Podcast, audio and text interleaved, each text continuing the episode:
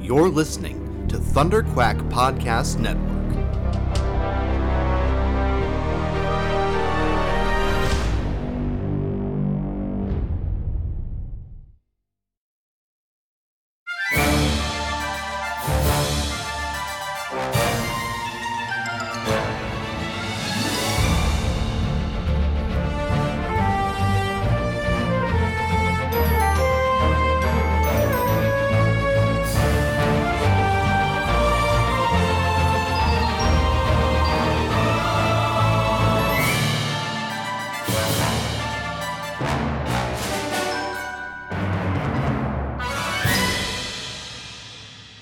Hello there, and welcome back to Force Perspectives for part six of our Obi Wan Kenobi retrospective, the final chapter in our Obi Wan Kenobi retrospective.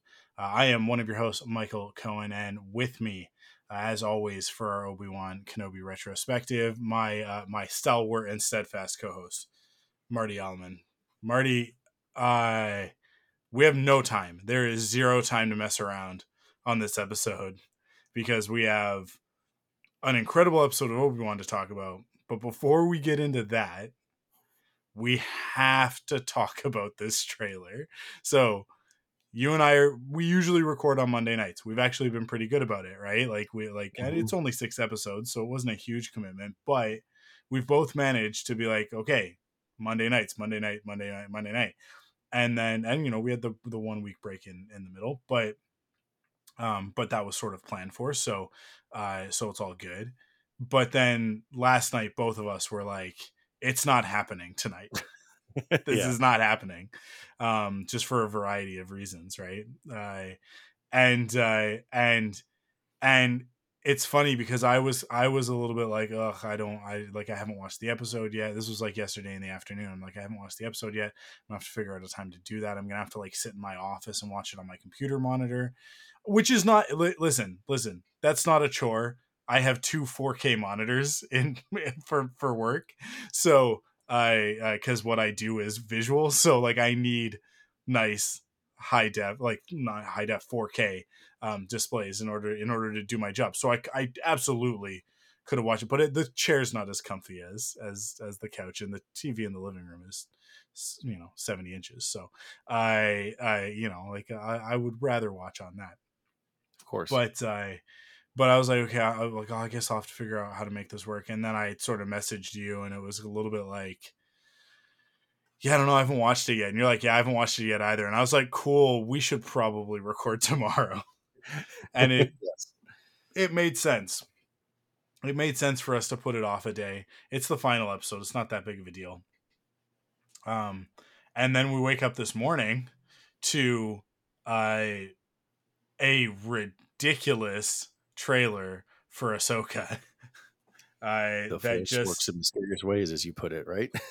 yeah, and it was absolutely, it was absolutely. We were not meant to record last night. We were meant we were meant to record tonight so that we could talk about this trailer.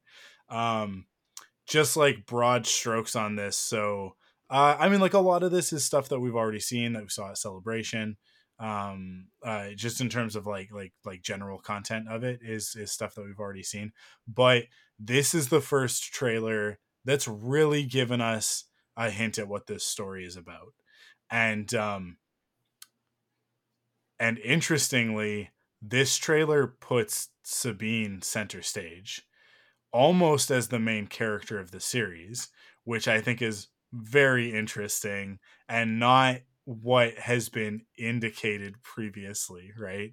Um, it, it felt the trailers before felt very much like this was Ahsoka's show, and it turns out that actually it looks like this like the, like a lot of this story is going to be about Sabine as well.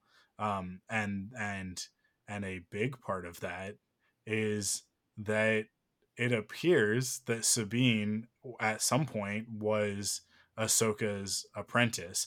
I'm not going to say the word Padawan because mm. I don't think that that's necessarily appropriate here. Um, but but certainly an apprentice. Um, this is super interesting because there are indicators in Star Wars Rebels that Sabine is more than a little bit force sensitive, right? There is a line in the in in the trailer from one of these um these faux Sith, uh, whatever they are, these these these dark Jedi, the where she says you have no power, right? Mm-hmm. Um, but but listen, I mean, like when bad guys say things, it doesn't it doesn't necessarily mean that it's true, right? So, um, yeah, I mean, like when Kanan was was training Sabine with the dark saber, there were moments, there were there were definite indications that she is, and this is the thing, force sensitive. Is she like is her midichlorian count high enough to register, and would she have been taken in as a as a youngling? Uh, who knows, right? Um, and I don't know that we'll necessarily get a clear answer in that way, but um, I've talked about on the podcast a, a bunch of times. Force sensitivity. First of all, the first time I ever saw the term force sensitive was on a decipher trading card for the original Star Wars. Uh, it was they weren't TCGs back then. They, it was the Star Wars CCG, customizable card game, um, and it was on Han Solo's card, where it said that he was force sensitive, and what that basically was attributed to was like his luck, right? Hans got got that that knack for, you know, he bangs on the Falcon and it works, right? Like that sort of right. thing. Um, but the indication there of like, well, he's an incredible pilot, and you know, uh, everything always seems to work out pretty well for him. It there must be an aspect that he's tapped into the Force in some way because it it it flows through all of us. Everyone is connected to the Force right? Um, I always bring it back to this. In the Rise of Kylo Ren, there's a there's a, a scene where where uh, some of Luke's uh, uh, trainees, his his uh, uh, apprentices at, at, his academy, are are they're training and they're they're talking about like yeah, but like you know it's it's so much easier for Ben and and uh, you know like like we can't do what he can do sort of thing we can't do what you can do and luke explains it this way it's like where it's like the force is not like it's it's it's it's not a it's not a power that you have right? It's a it's like a door. And for some people the door is open a crack. And for other people the door is wide open. And so it like like you just you have to work at it. But anybody can open the door sort of thing right? Like anybody anybody can access it with training and mm-hmm. with focus but for some people it's just naturally that that that that doorway is just naturally more open and it flows more freely. So um and as we know of course that comes with consequences right? Uh for anakin for ben solo like it's it's not uh it it's it's it's uh it's a gift and a curse right? But of course. but there's something here that like sabine is is obviously force sensitive in some way um and and ahsoka tried to train her but like the i think the other part of it is just like it's like it's very difficult to train an adult right? As opposed to a child like the, the child's mind is open whereas an adult has already you know decided how the world works so i think uh, i think we'll see some of that conflict and we'll also see some of ahsoka's inner conflict playing into that but uh, that that's kind of to me that is the biggest takeaway from this trailer is that that piece of information and that confirmation of um, of that character's journey. Uh, we also get to see a lot of Sabine of uh, uh, Hera. Mm-hmm. Um, we didn't get to see Jacen, although we, we got a clear indication earlier this week that he will be in the series uh, mm-hmm. by by virtue of a Lego set that leaked, um, a new Lego set of the Ghost, uh, specifically for Ahsoka, and it comes with Hera, Jacen, uh, a um a Mon Cal that I people were referring to as Quarrie, but I don't think that he's labeled as Quarrie. I think um, he's um, the character that's in the trailer. You, you may have yeah. seen him in the background in the trailer too. So maybe that guy. Yeah, He might be maybe he's like Quarrie Jr. or something like that, right? I don't think that oh, he'll Quarrie's be cousin. yeah, I don't think he'll actually be Quarrie because Quarrie had the beard, right? But um, and then and then I think it comes with like one more figure, like a like a rebel soldier or something like that. But um, uh, it's a beautiful set. Oh my god, I already own the Ghost and both Phantoms that they put out. Um, and uh, I I'm buying this new one. I'm getting the new one. It's it it it it has way more detail than the than than the one that came out back in whatever it was 2000 okay it's more refined or 17 or something like that yeah it's it's there there's yeah there's it's um i think it's probably a little bit less playable. Like the the the one that i've got is is a little bit more of a playset that like kind of opens up and has all these like like sort of little things inside and that sort of thing but um and it's also it is both it is both the the ghost and the phantom. It looks like the phantom too uh, uh, but it might actually be a completely new phantom we haven't really gotten a very clear look at it in this in the show yet so um yeah yeah i don't think we've actually seen the ghost really in the trailers unless you know you count like her in the cockpit but i don't actually uh, we've seen we've seen the ghost but we just i we've only seen the phantom in like these like really brief shots like these brief flybys and mostly from behind so it's really right. it's really difficult to to gather whether or not it's um it's it's the same one from uh the end of season two of, of season four, right? The, yeah. the the the it's the the uh the Neimoidian shuttlecraft, right? Yeah. That that they steal uh, when they um when they fight all the battle droids.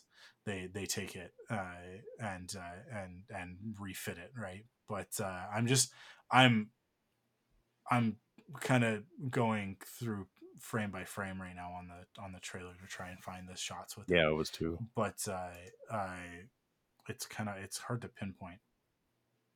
It's a gorgeous trailer though.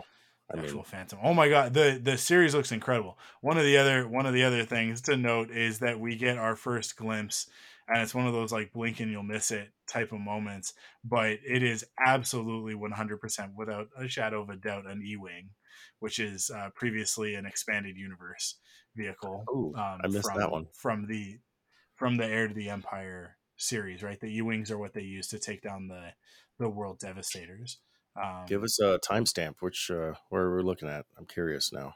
Oh, like around like just about a minute or maybe a little bit before. It's the okay. it's the shots with Sabine with where Sabine's on the speeder bike. Oh, okay. Um, that's that's what we're talking about. Okay, I thought it was yeah, a, a T seventy. Uh, no, 50, 51, 52 oh, when, when you're right. In. Yeah, it's it's it is it is without a shadow of a doubt an E-wing. Um 54 seconds, guys. 54 yeah, seconds. yeah, you can you can see it really really clearly and then you can see it again in the shot where she kind of like drops underneath. And, and by the way, that's Kanan's speeder bike. Like that's like that is right. Kanan's speeder bike from she's repainted it, but it's 100% Kanan's speeder bike as well. Um which which sort of has its own has its own design. Um, but she kind of like skids underneath it. So this is clearly like a new Republic ship of some kind.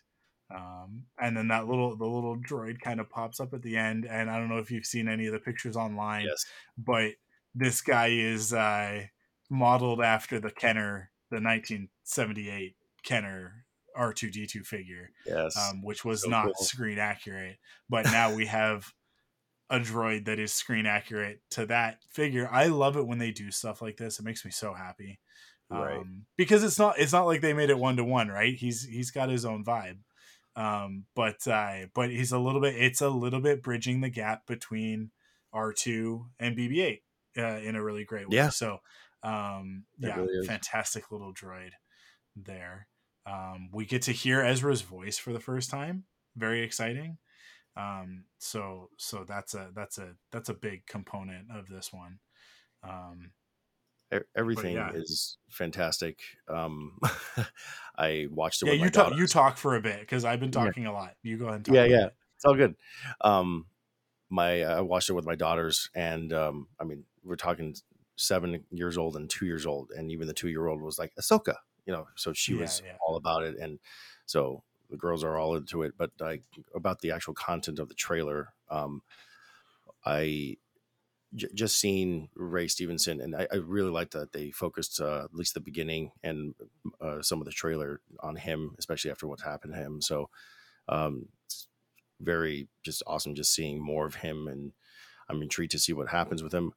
What um, kind of like what you said regarding um, the focus of the trailer being more about Sabine. I when it comes to these trailers, I always am curious about what they're not showing us, and there's a lot of similar sequences that we've seen over and over Mhm. again.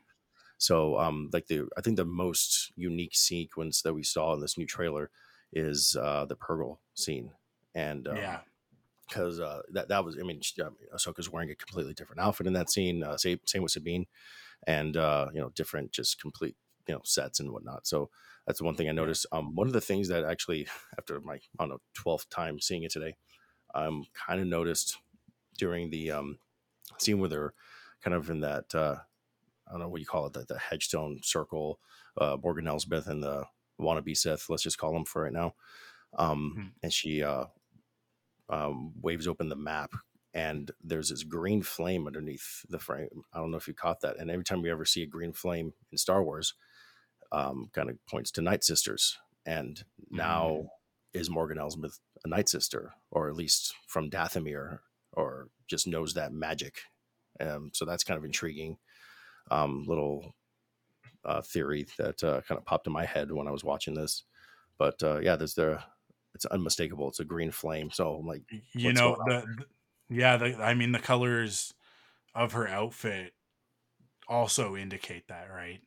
Yes. um so so you you you might be right. This might this might be connected to to the night sisters. Um yeah But, i um, mean that's a that's a good catch. That's a good catch for sure. Um because she's got that maroon color to her right? So mhm. uh, but but these two, uh, the Ray Stevenson character and and the other one, they they appear, or at least he appears to be a former Jedi, Oh, yeah. right? Well, like the way that he talks about Anakin. He name dropped Um, Anakin hard. Yeah, yeah. So so like that says to me that like he was a Jedi.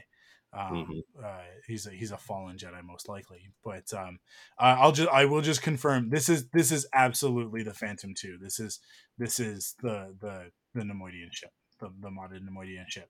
Um, just just freeze framing it and looking at it from behind. Also looking at the cockpit, which is a very like prequel era cockpit on the inside of it. But the thing that tells me that it is that ship is um is the side compartment for Chopper. I uh, which which is one of those another one of those like absolutely blink and you'll miss it um sort of moments. But I I yeah, so there we go, confirmed. It is the Phantom 2. So that Oh, yeah, new Lego set will have both of those. oh yeah, there's. Chopper. Yeah. this is fun uh, doing an audio podcast and looking at a trailer visually. Anyway, um, Everybody's everybody's watched it a million times. of course, yeah. Um, yeah. But um, Hera, um, Mary Elizabeth Winstead, this is our first real like glimpse at her uh, embodying the character, as opposed to just you know a couple shots of her. Um, I really just love how they're leaning into the Rebels sequel series um, with this uh, trailer, and oh yeah, um, very yeah. much in the same tone as like what Obi Wan Kenobi did with. Uh, uh, I mean, it was an Obi Wan Kenobi show uh, about Obi Wan Kenobi, but it was also about Leia. It was also about Reva. Yeah. I think that's what's going to happen with uh, Sabine and Hera as well. Um, I mean, and come on, Jacen. So Yeah, yeah. I don't. I don't anticipate that Jacen will be in much of the series. I think that he'll we'll see him maybe in the first episode and maybe in the last episode, sort of thing. I don't Mm. think that he'll be around too much, at least in this first season. Um, maybe, maybe will. Oh yes, Ahsoka is in a different outfit. It looks like she's in like a flight suit of some kind. Um, Yeah, something, that, that um, second outfit. oh, and then the, um, the visual um, poetry of her of Sabine cutting her hair uh, in relation to Kanan from uh, the finale, like uh, the final season of Rebels, is just beautiful. I can't believe I dude I can't believe that we're gonna get to see. I mean, we got the little uh, the little uh, Easter egg. I'm not really an Easter egg because I think it's an important plot point with the Purrgil in um in Mando season three, but Mhm. like we saw some silhouettes of Purrgil in hyperspace in Mando. We get to see this isn't just a Purrgil. This is one of the this is this is one of the the the big ones. One of the the the ones from the finale of Rebels, right? Mm. That's uh, I I think I think that's the first time we ever see the the big ones, right? But um, yeah, it's very it's very exciting stuff, man. Oh my god, this this series is going to be incredible. We get like full on uh, Grand Admiral Thrawn. We see him from from the front, and he's looking phenomenal. Uh, this is this is gonna be a good one. This is gonna be a good one. I Yeah. can't. I, every little thing that they're trying to hold back on, they're holding back. So like before in the first trailer, it was Thrawn from behind. In this Yeah. trailer, seeing Thrawn from finally his seeing his face in live action. It's the first time. This is a red letter day, guys. If anyone's ever you know read the Heir to the Empire trilogy back in 1990, what was it two? This is a beautiful moment for everyone. Let's just take a moment to enjoy this. But then like, there's another thing that's about to come that we haven't even heard his voice in live action. So it's like they keep holding back and like they give us little breadcrumbs to just kind of hold us over, and then we'll probably uh, finally hear his voice, you know, for the first time in the show, you know. So um, Yeah. no, it's just great. Um, going back slightly real fast, but- and then we could go to Obi Wan, but um, how you're talking about how basically in this show we act or in this trailer we actually get the reveal that Sabine kind of looks to Ahsoka even if it's sarcastically in this trailer as an as a master at some point. So it's like when do you so in those moments you kind of start to think like when did that actually happen in the timeline and it had to have happened during the original trilogy. I mean, she Hmm. comes back before um you know a new hope and there's this you know in the in the teaser trailer we see these moments where it's very reminiscent of what happened in rebels where um she comes out and uh Ahsoka lands and they're just talking in Lothal but Sabine has her long hair. That has to be before I'm assuming you know when they left possibly. And then Mhm. maybe when she cuts her hair and they have that rebels finale moment that's when we're going to carry on the the rest of the story. I don't know but uh it's very interesting because obviously she couldn't have really taught sabine anything because she didn't have the dark saber that was around season three um of rebels and ahsoka was gone for that time. So i'm just in, very excited to see how this story plays out. Um and let's hear it for the ladies man. We got three badass ladies in this show Oh, yeah. you know just just being amazing. So um that's really all i got but uh it's a fantastic trailer probably one of the best disney plus series trailers we've gotten in recent memory if i could uh, completely be honest yeah, it's uh, yeah. I mean, I'm they they absolutely nailed it with this one, and, and the series just looks like it's going to be so so good. Um, I'll just I'll just note, uh, you know, we we got to see Huyang in in the uh, Mhm. in the celebration trailer, but uh, as a matter of fact, I think we saw Huyang. I think I saw Huyang a year ago uh, at celebration, but um, uh, in in Anaheim. But uh, but that was one that like the the general audience didn't get to see. Um, but uh, yeah, I mean, like this character coming to life as well. I mean, this is this is for all intents and purposes Star Wars Rebels season five. I I it just is. I think I think now that I'm done with Obi Wan, right? We've we finished that rewatch. I think I have to start uh, a rapid fire uh, rewatch of of Star Wars Rebels before. August 23rd so that I can be fully refreshed on it because there's so much of it that is just season 1 and 2 I've seen quite a few times but season 3 and 4 not not nearly as much. I mean I've I've said this before. I've seen every episode at least twice because I would watch it when it aired and then I would watch it before we recorded but um I but yeah, the the season 3 and 4 I haven't seen I think more than those those two times when it was originally airing. Uh, so I need to go back and, and really refresh my memory because that like season three is really when when Sabine's story comes in. And and I think I think one of the reasons why we're seeing Sabine as a central character here is because that this is all going to tie into the Mandalorian and Book of Boba Fett and Skeleton Crew and all of like it's all going to come together. And Sabine is a Mandalorian, right? So um, there's a there is every possibility that uh, that she will be both a Mandalorian and a Jedi, the same as Grogu, and uh, and and we'll start to see even more of those two cultures blending together into one, because um, that is I mean, to me, like that, it, it the more Mando stories we tell, the more obvious it becomes to me that the the the path forward for both cultures is to become one, is for them to to to not blend together necessarily, but to like coexist in symbiosis with each other, right? Like like for them to to like ebb and flow together instead of uh, coming coming against each other in conflict as they did in the past. So like that's the that's your I mean, new Jedi Order in my opinion. But I mean, you we'll got see. the perfect marriage with this right here. It's happening where you have a Mandalorian and a you know learning from a Jedi and in the best way possible. You know, and yeah, is she force sensitive? I mean, and like that therein lies the conflict too, where why it didn't work out before and why mm-hmm. hopefully in this story it will uh, move forward and work. But uh, it's just uh, fascinating because it's all going to come together eventually. It's just we got to have these conflicts first because that's good stories. So um, no, it's, it's fantastic overall. yeah, really excited. Cool. Uh, well, I think with that we can jump into into Obi Wan Part Six. Uh, and uh, yeah, I mean, like this is it. This is the this is the conclusion of our uh, of our journey here.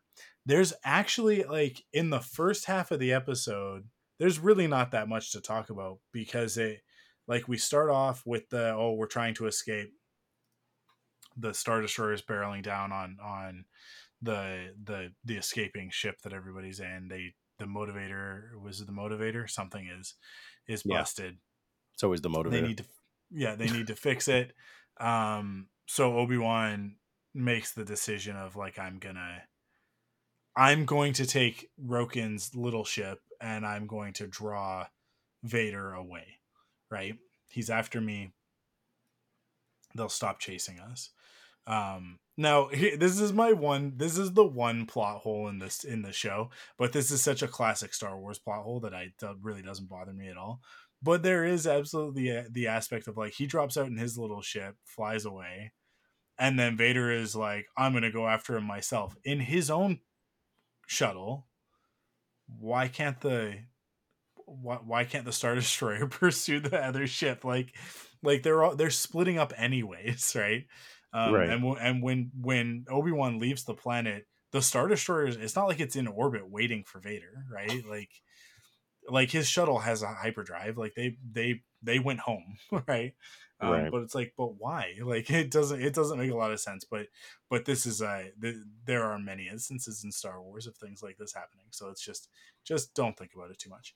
Um, but uh, yeah, I but before Obi Wan leaves, he's got he's got a good moment with Leia. I mean, first she doesn't want him to leave. She gets quite upset. She runs off, and then Haja steps in. He's like, "We should give her a little bit of space." And then Obi Wan is like, "Look, you got to promise me that you'll get her home." Uh, and this is this is this is the beginning of the like emotional heartstring tugging moments of the of this the this finale where uh he's like oh yeah you know i'll give you my word. As much as you can trust the word of a you know a con artist fake jedi. And he's like it's obi-wan's like it's good enough for me. Um which is like Haja's redemption, right? It's his totally. uh, it's it's his moment of like getting the getting the nod from Obi-Wan Kenobi himself. Um so yeah, I mean like that's uh that that that is the first moment in this episode where it like starts to get you. Um but uh I I really hope that we see Haja again in something. Oh, I really hope that we do. I, that Haja character is so much fun. You know, yeah, Haja and Roken in something, in anything. Put them in the next uh, Jedi game. in, yeah, in the in the final chapter, right? But Um, I love real fast. I love I do love his acknowledgement of his own trust in question because it's just fantastic writing. Because it's just one of those moments where, as the audience, you could be like, "You're really going to trust this guy," and then he actually says what we're thinking. Like you're, yeah, as much as a word uh, of a liar and a you know fake Jedi. You know, he's like, "It's good enough for me." You know, we're Mm-hmm. desperate times, desperate measures. You know, so uh, but I love how they just acknowledge it right away, and um, you know, it's great. But uh, great writing in that moment. Yeah, absolutely. Um, so then o- Obi Wan and Leia have a little bit more of a heart to heart, and he he's like, "Look, I got, I have to go do this. Uh, you have to stay safe. It's uh, you're more important than I am. You're the future, sort of thing." And I, I, and then and then I, he he I this he asks to borrow Lola, right? He needs to borrow Lola. Um, but I, I, he's like, I'll, I'll, I'll bring her back, sort of thing. Um, Did he ask? I thought he- I thought. Um, or does No, Leia offer? I think Leia was uh, giving it or like letting um, the passengers, uh, was like Lola, kind of calm them down, and then he later just found Lola and the robes uh, as a like. Um, it wa- basically the whole point of Lola was to like calm them down to not get, be scared. Oh yeah, that's right. That's right. And then he Yeah. opens up the robes. Lola's there. Is like, don't be scared for facing Vader, basically. So Yeah, yeah, yeah. I think that was what it was. Yeah, you're right. You're right. Um, so yeah, he he peels off. He he gets in the little ship and he peels off, and uh, and they go. Uh, he he goes down to the planet. Vader stops everything and is like, "I'm going after him uh, alone," and uh, uh, takes his shuttle down, and uh, and then we kind of we're kind of as this is happening, we're kind of intercutting it with um with Reva going to Tatooine to first find Owen. So there's a scene where she's kind of questioning people in Mos Eisley, trying to figure out where Owen is, and uh, uh, and then eventually, you know, that word gets back to Owen from somebody else. So he goes back to the homestead, and he and Beru. I feel like I feel like we just like kind of get through this part of it right now. Like I going back and forth and trying to remember when it cuts back and forth is pointless Yeah, we could do the B storyline first. for yeah, sure. but um, uh, this is where this is where we get we get character redemption for both Owen and Beru, who are very flat characters in all of their appearances up until this point. I mean, Owen has some good stuff in the season premiere, like in the first episode, but um, but other than that, he really doesn't get a lot to do in uh, Revenge of the Sith or Attack of the Clones, right?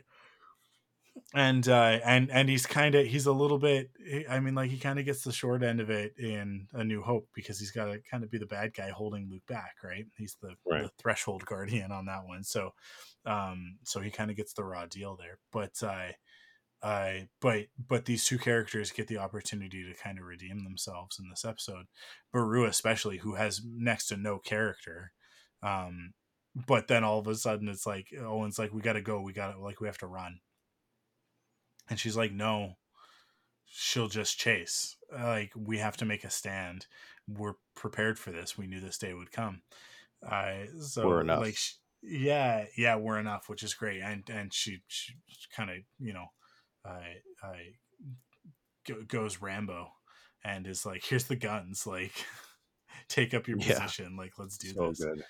um, and so when Reva does get there, uh, they kind of have a plan. It doesn't really work Yeah. though.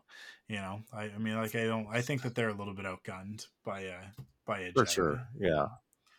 They're uh, they're they're shooting at her, throwing uh, pot plants at her, you know, and, Yeah. uh, and then uh, they kind of have a, a plan in sense of like you know defensive. You know, at, at one point they're on the he's on the bridge and Beru is with Luke, and uh, going back again to what I said last week regarding like uh, just overall the courage of the show, where it really just plays close to the quote unquote canon of Star Wars, to where we get to a point where Luke Skywalker before he's really Luke Skywalker in A New Hope almost sees a red bladed lightsaber attacking him. You know, Mhm. by by moments, uh, seconds, mill- milliseconds, he he misses it. Um, it's just like again going back to the courage of the show of uh, why not? It's, it's almost like instead of like the classic question of like the general fan that would be like, why would you do that in a story like this? How about the why not? And they go with Mhm. the why not. Let's why not do this? And uh, I think it's very effective, especially to the point because there's a part of me that every time I kind of watch this episode, I almost want to just stick with the A story, the uh, Obi Wan and Vader story. But then every time it cuts back, it's like, okay, well, we got to see this too. Um, I still love it. I don't know about the the cross cutting so much, but it does kind of fit the story to where you know Obi Wan has to end up on Tatooine anyway, and this is the end of the story. But um, what it does positively is, like you said, it gives character to Owen and Beru, which we've never had. I mean, Beru, uh, at least by Bonnie Piesse before in Attack of the Clones, she literally had one line, and it was "Hello." That was it. And Yeah. as soon as she comes into this, she completely just she almost like takes control of the entire like homestead at that point and Owen's just like, oh, okay, here we go, you know, and it was just kind of great to see that side of the relationship, which we've never had. I mean, these characters in canon um, probably have, you know, about 20 some odd years, uh, maybe even more, you know, 25 years of like canon uh, lore around them.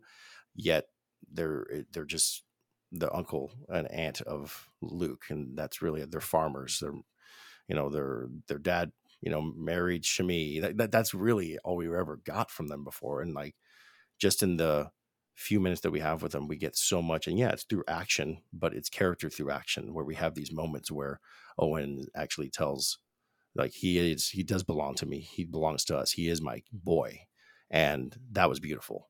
That was that was fantastic, and. I mean, we got Joel Edgerton, so we got to use him, you know. So overall, it's just great, and uh, love seeing these characters used to the fullest uh, extent. Yeah, well, I mean, like, what what incredible luck to uh to to cast Joel Edgerton at the point that that that George did, right, for Attack of the Clones. Dude. Um I think primarily for the look, right? Like I think that was that was the main reason that he was cast. And then it turns out that this guy is a phenomenal actor. I mean, like I think I think one of the one one of one of the better of this generation and like certainly one of the most like uh uh, unsung heroes. So anytime he shows up in anything, he is he is really really good, and he just Mhm. he crushes it in this. He he he nails this character, um, of really like bringing dimension to, uh, to the the very limited performance that's in A New Hope, right? And and sort of drawing that back, pulling it back.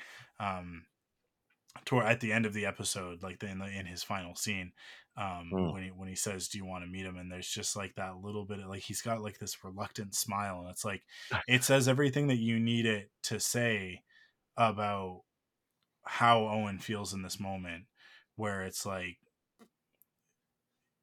as much as as much as he is the threshold guardian, he's the one keeping Luke prisoner from going on this adventure. Um he does like it, it everything that he is doing, everything that he does is out of love for this boy, right? Like that like Mhm. that is so clear. And so, you know, in that moment, it's like, well, the best thing for him right now is to give Obi Wan this opportunity, right? So, um, yeah, it's just I I I I think that that they just he they got so lucky having this actor play this role and be like be able to be brought in. I mean, like the, just the, the whole the whole thing of it of of I mean, like Hayden, I think is a lot less luck and a more and a lot more um, brilliant casting from day one. As much as people will malign his performance in the in the prequels, I I think they're wrong. Um, I think he plays that character to a T, but I I I I I I think that there's some directing that is not as great as it could be, but uh, but but in terms of like what Hayden brought to it, I I think that Hayden, I mean, he defines that character right. So, um, Mhm. but having him, having Ewan, having uh, uh, Joel Edgerton, like like having all of these these actors reprising these roles and coming back in, um, it's just like it. It's uh, uh, Jimmy Smits right as Bail Organa, mm-hmm. getting to add so much more to that and giving us so much more of of why Leia grows up to be the woman that she is, right? Why uh, why she she becomes the person that she becomes. Um, the one thing there that drives me nuts is that like she had such good parents. I I'm just flabbergasted as to how she messed up with Ben so much, but that's a story that we need to get eventually. I don't know that we ever will. They'll just they'll just relegate it to bit parts in in books and stuff like that. We'll never get the full story, I don't think. But um, we'll only ever get we'll only ever get the Luke and Ben stuff. I don't think that we'll ever get that much time with Leia ever again. Well, maybe but, uh, that was. I think the what the story is regarding that is that it was more of Han failing than Leia failing if anything, because no, right. not at all, not at all. I don't, really? th- I don't think so at all. this is going to be controversial, and people are probably going to come after me for this, or maybe they won't. Mm, there's not enough people listening for anybody to come after me. Leia is the one who messes up. Absolutely, unequivocally, Leia is the one who messes up. She messes up her relationship with Han, and she messes up her relationship with her son, and she and she pawns Ben off on Luke because she's got other stuff that she's focused on. The the if you if you read between the lines in Bloodline and Last Shot, Leia is not around. Like like like she's because I mean like at a certain point she's basically the leader of the entire New Republic. So she has important responsibilities, but those important responsibilities of trying to establish this new government absolutely draw her away from her husband and leave him alone with their son and he doesn't know what he's doing right? Like like like like ben wouldn't have survived if chewie wasn't around right? And chewie know chewie knows what he's doing because chewie's got a son right? Like like chewie's raised kids.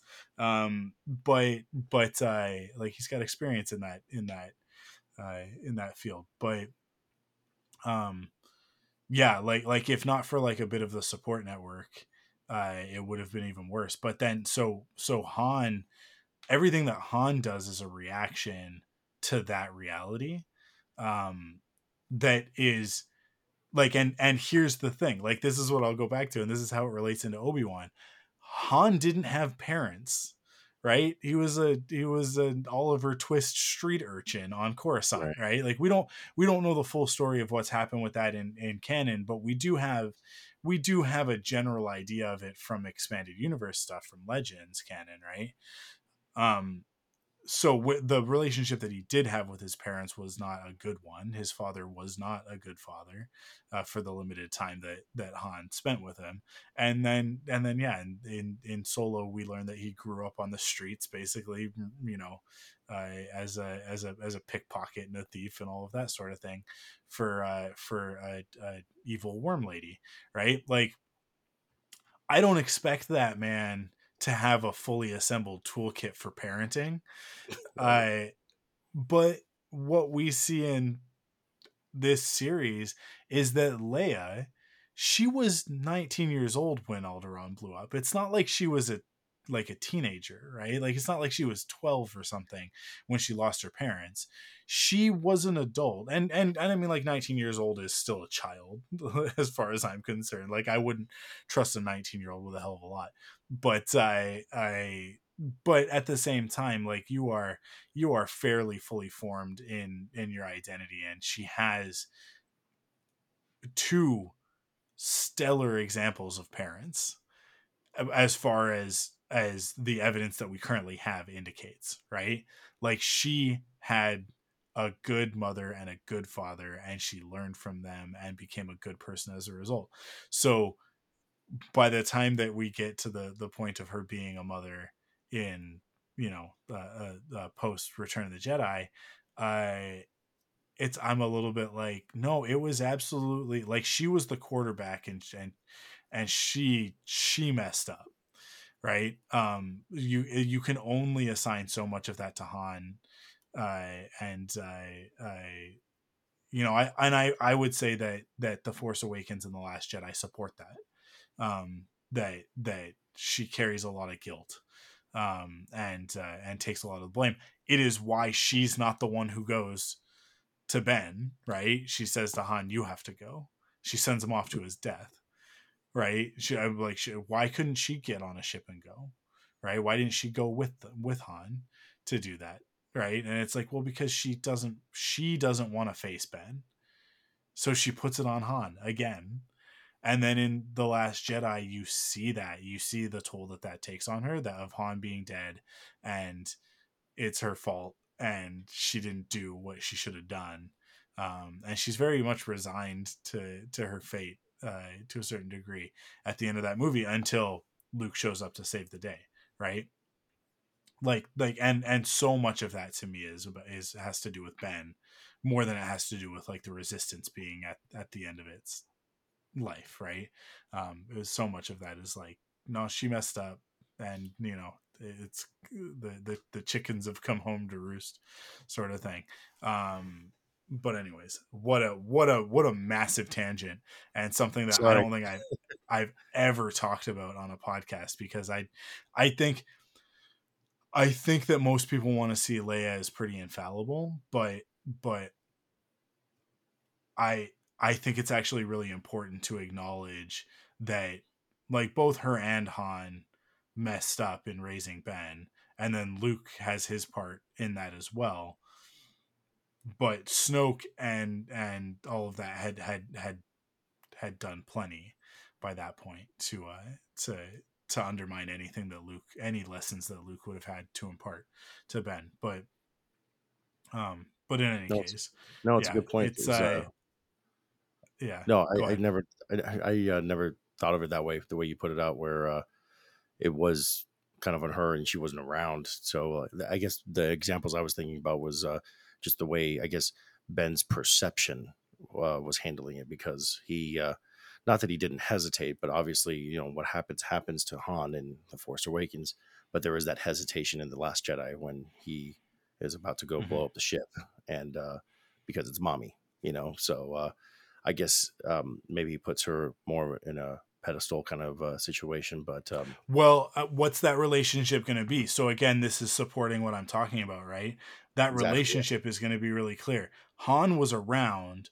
Han was the was the target of that like uh, what he go he leaves when he's 10 right he, he goes to luke when he's 10 so like that sort of that pre-adolescent angst that's starting to bubble up it's going to be directed at Han because Han was around, right?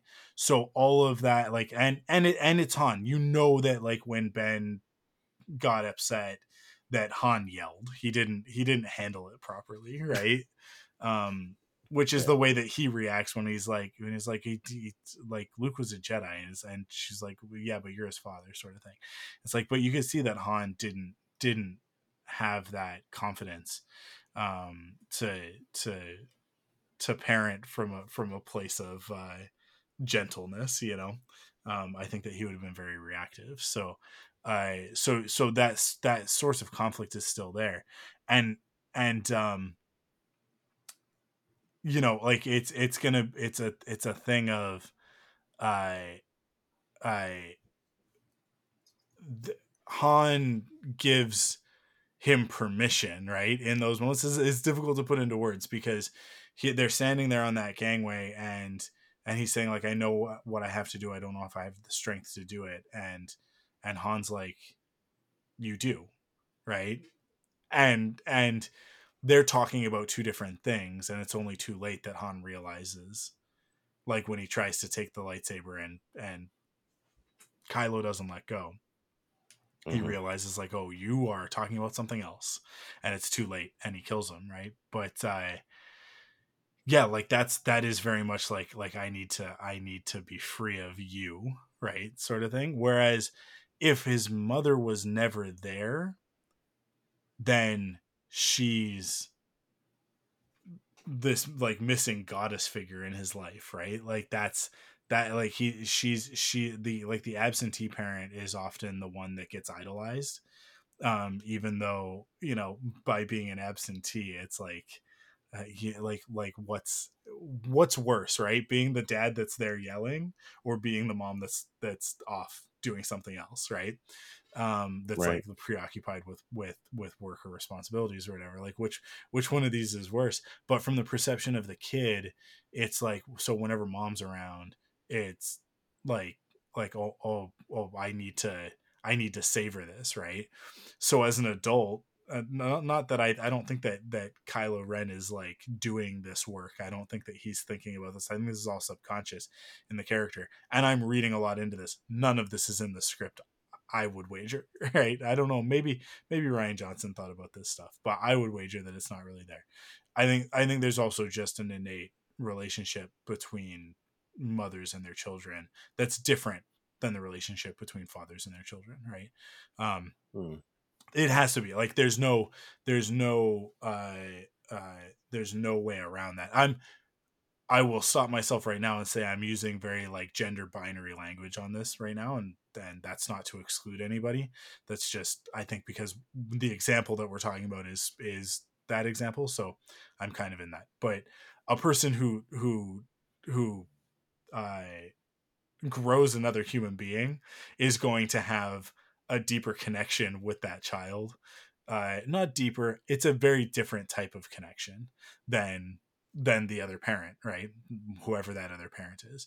The the one that like gestated that life it's uh like that that human being that comes out is literally a part of that person that just like one day separates and leaves and is eventually walking around and living their own life exposed to the world. I can't imagine what that feels like. Um i like that is a that is a singular thing for people uh who who have that ability. So um but uh but yeah so that that relationship is going to be inherently different than the relationship between like Han as as Ben's father and him, right? Uh so you can just read it in that way. But but when you take all of it into into perspective and you look at the whole picture of everything that's in like these novels and stuff. And Last Shot is probably the one that most people haven't read. Like like that I would say like like I don't think as many people have read Last Shot as have read Bloodline. Um it's a much more popular book. Bloodline is is about Leia. Last Shot is about Han. I mean, Last Shot is about Han and Lando, but I, I, it switches between their perspectives. But I uh, actually it switches between their perspectives, and it switches between three different timelines. Um, Yep. Last Shot is such a good book. Oh my god, Last Shot's one of my favorite Star Wars novels. It's funny, all my favorite Star Wars novels are Han Solo books, but um, I but yeah, Last Shot's so good. If if people haven't read Last Shot or listened to the audiobook, the audiobook is stellar because there are multiple narrators for it. So when you switch between young Han um cuz I think it's like it's like a Han story that takes place after Solo but before A New Hope.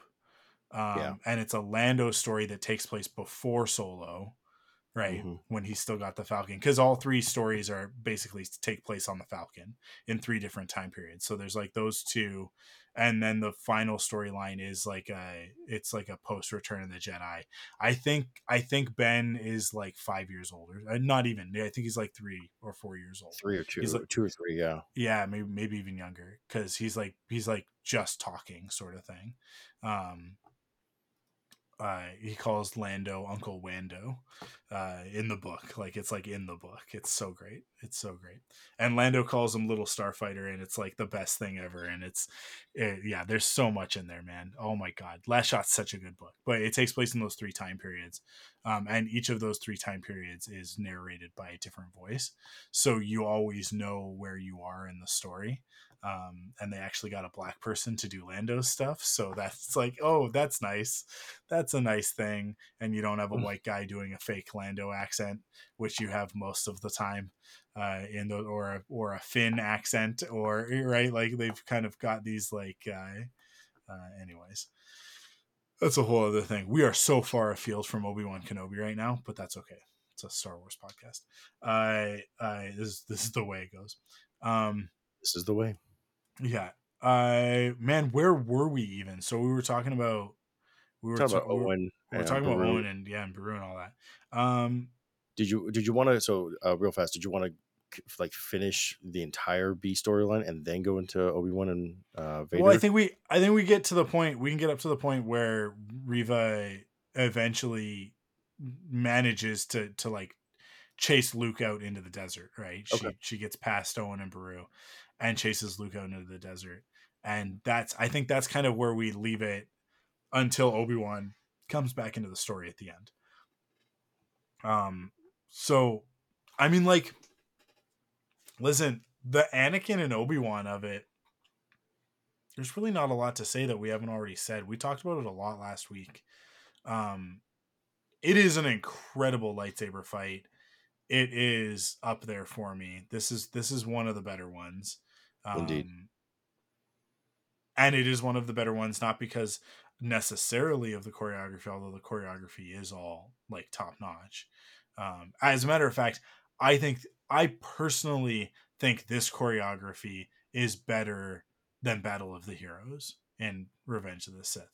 Agreed. Battle of the Heroes is very exciting. It's wild, right? Like it goes all sorts of places. It is way too long and it is way over the top. Way over the top. Like everything that what's what's crazy to me is that there are sequences that didn't make it into the movie you know yeah. what I mean? Because like when you watch that on screen and you're like, I'm sorry, you guys shot more than this? You shot more stuff than this because that fight goes on forever. And I know it's intercut with Sidious and, and Yoda, but both of those fights are like excessive in the extreme. Um, and I th- I think that you could cut down the fight between Anakin and Obi Wan in Revenge of the Sith, and it would play better um, and be and be I, there's a there's a lot of back and forth and it's like okay we get it. They're both very good. They're equally matched. All of that stuff. This fight is actually a narrative. Like there's actually there's there's actually stuff going on and there's some really great dialogue in it some of the best in star wars as far as i'm concerned. Um, and acting. yeah yeah your str- your strength is returned but the weakness remains is like everything vader says in the obi-wan series is like top notch vader. It's so so good. Um yeah and and and obviously like the end of the fight is one of the best scenes. It's it is among the best scenes in the series. It's among the best scenes in star wars. I mean like it just it's so good. I think i think i think that people undersell this one and didn't appreciate don't appreciate it. They continue to not appreciate it for how good it is. Um i really think in the same way that the clone wars bolsters the story of the prequels this episode in particular but the obi-wan kenobi series in general bolsters the story of the the prequels so much like this this really really gets us from anakin in the prequels to Vader in A New Hope and how that character is so wildly different because mm. they because he is, right? Like the Vader that we see in A New Hope is not the same man that went into the suit at the end of Revenge of the Sith, right?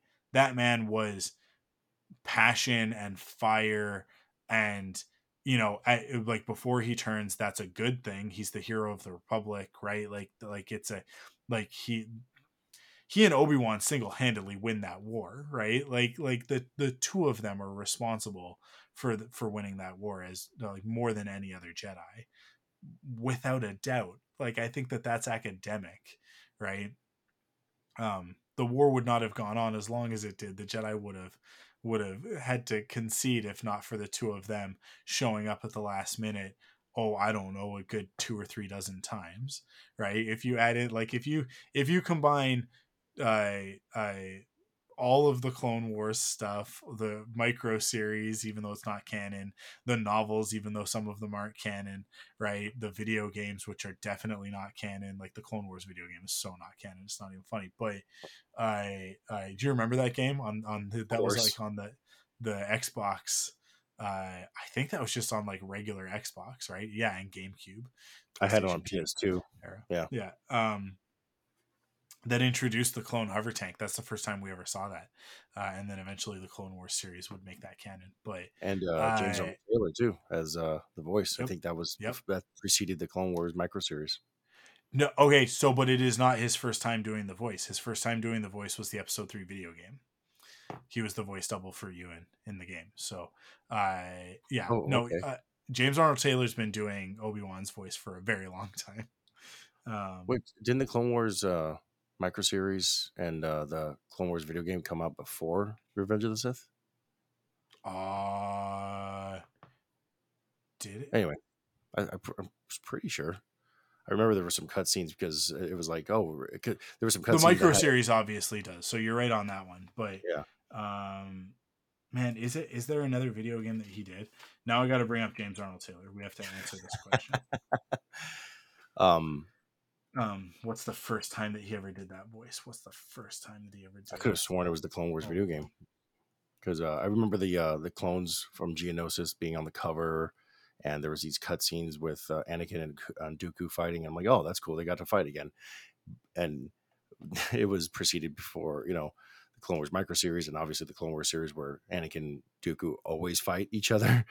So um, it was uh interesting that way. But uh, that was one of the few things that I remembered, and I remember also vaguely that the actor that uh, played Anakin uh, also kind of did a more of a uh, Hayden in Attack of the Clones impression. But, oh my um, god, it's it's it, it, it the no no no no shade or or or anything like that towards the uh, to that voice actor but boy oh boy is that a terrible take. Uh, yeah. i hate i hate anakin in the micro series. It's so bad yeah. and i'm so glad that they got matt lanter for for the regular series because matt lanter redefines that character and yeah he would he i don't think that he would have the gravitas that he does if not for for matt lanter. He, he crushes that that role. But um let's see i'm i'm nearing it in the imdb. I'm what, nearing what, that era what's funny about the whole Matt Lanter and Hayden of it all is that to me, um, uh, Hayden had a had a voice in the prequels, and then Matt Lanter kind of went almost it felt like a slightly different direction, but then as uh, Hayden's grown up, he almost retroactively kind of sounds like Matt Lanter, like just Hayden being Hayden, like on the stage and whatnot. It's very interesting. I mean, he kind of brings it back in the Obi Wan series where he's you know uh, playing Anakin in uh, episode five. Um, kind of sounds more like his Anakin that he played. But um, I don't know. I don't know if you ever noticed that, but to me, it was like oh, kind of they do sound similar, like when they're on stage together. Hmm. Sorry, I'm trying. I'm trying to find. I I I'm not even seeing the Clone Wars video game on his IMDb. I'm having a hard time tracking it down. What year did that game come out? That would have been 2003, I think. Yeah. That that's my guess as well, right? That would have been the earliest that it would have come out, and I'm not. It's really hard it. finding. uh It's really hard finding uh, voice actors IMDb because they do so much inherently. Yeah. you know? Oh my god. So it's like just a like you know go to um uh his name is escaping I, me right I think I don't I don't think that he did the voice in that game. Maybe this he didn't. Is, this is uh, uh, we got to put in the Clone Wars. Either that, or it's or this game is not in IMDb, right? Like that's like that's that's the only other uh, the only other option here. No, Star Wars. Here we go. Star Wars: The Clone Wars, two thousand and two.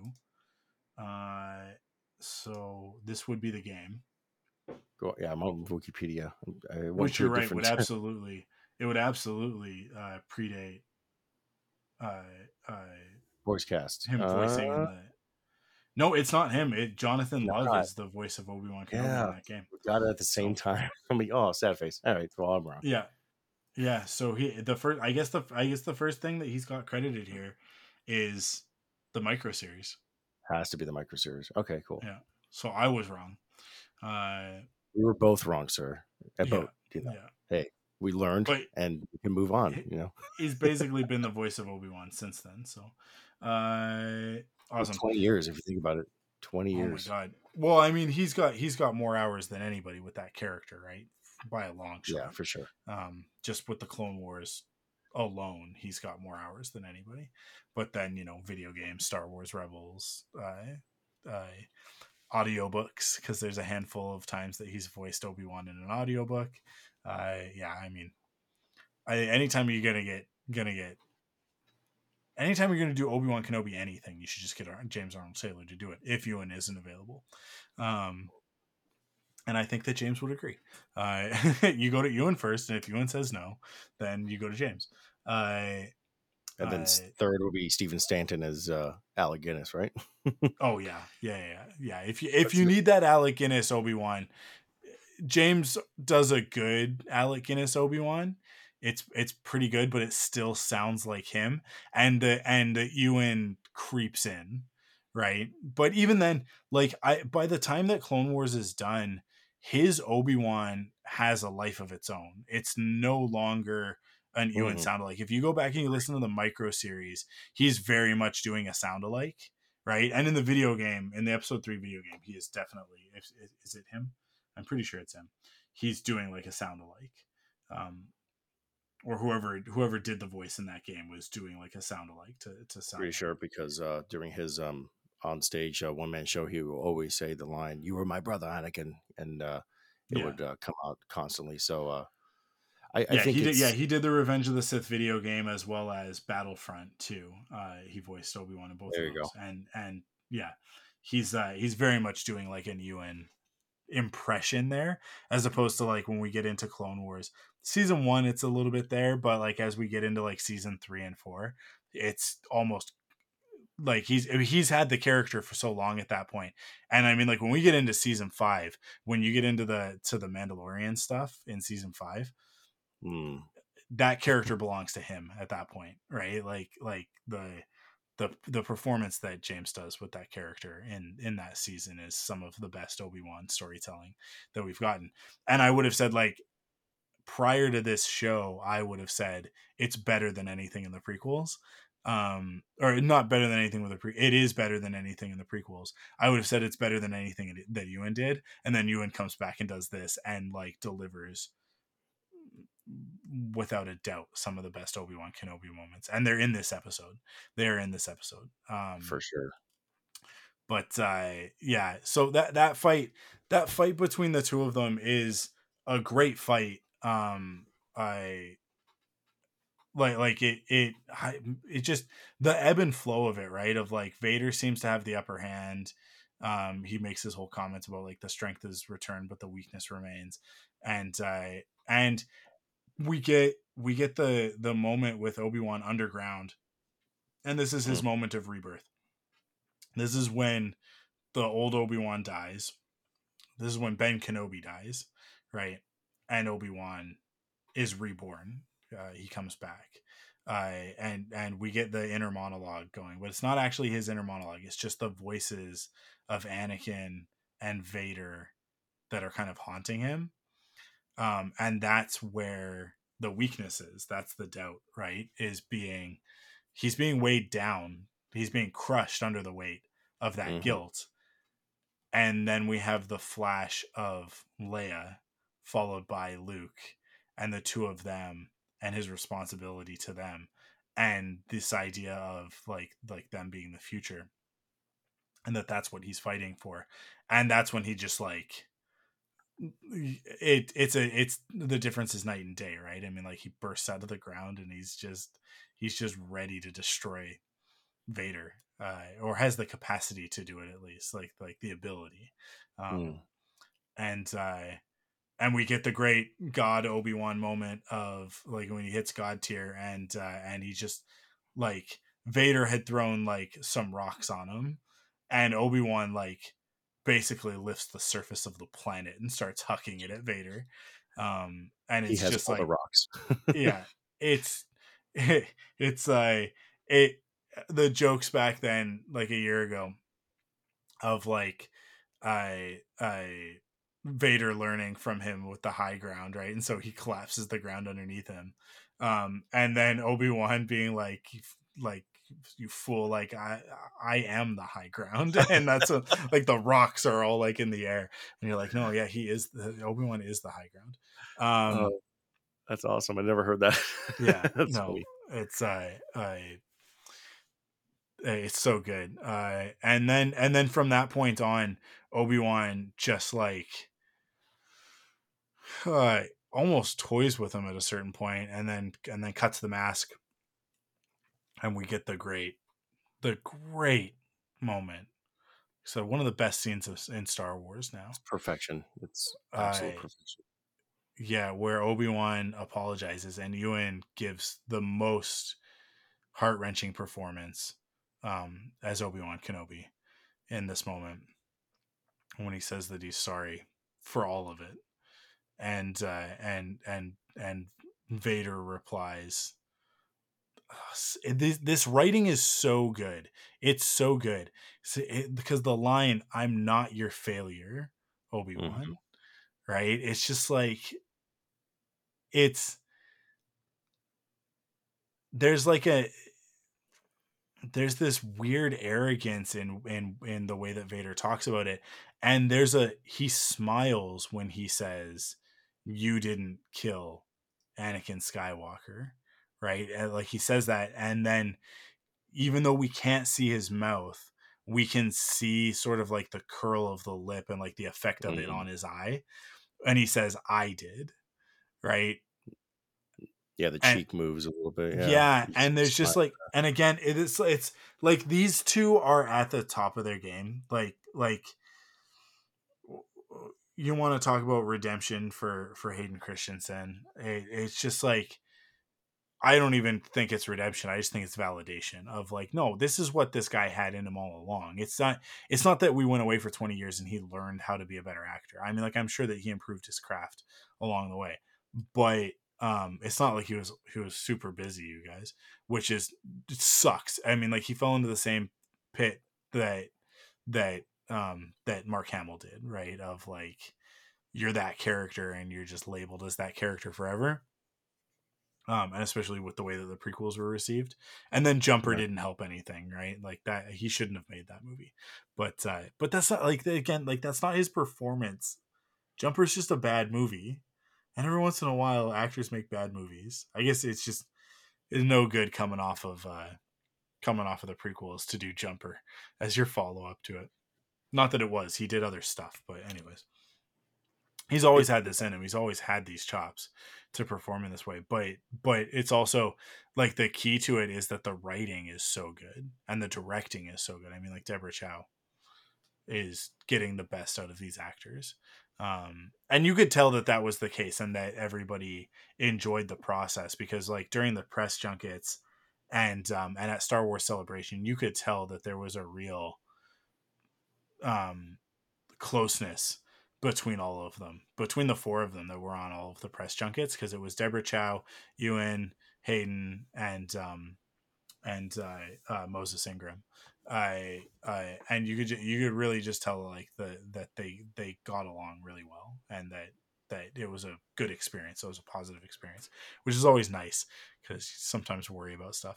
But um, yeah, I mean, like like that, all of that. The the I'm sorry, Anakin, for all of it, and then and then him with the like I you didn't kill Anakin Skywalker, I did. Like, it's so good and it and it it cements what Obi-Wan says to Luke in A New Hope. Um and it makes that which I just love. I love going back and watching that scene every time something new comes out. Then we watch that stuff and it's like there's so much there's so so much in what Alec Guinness says there. And that's the brilliance of Alec Guinness's performance is that none of this existed all yep. he knew was what was on the page and what George basically told him, which was like, "You're sad about this. Like this is a melancholy thing," and uh, Alec delivers all of that but now when we go back and watch, it's as if it's written into the script. It's as if he knows and he's thinking about all of these things. It's it's it's amazing how that has worked. Um that and that with like every layer that we get, everything that we get in the prequels, and then everything we get in the Clone Wars, and then Star Wars Rebels adds another layer onto it when we see him with Ahsoka, and I I and we and we get the little bit of Obi Wan that we get in Star Wars Rebels, right? With with with Maul, and then the Obi Wan series, just like I mean, like it just that scene is doing so much heavy lifting in A New Hope now that it was not responsible for in 1977.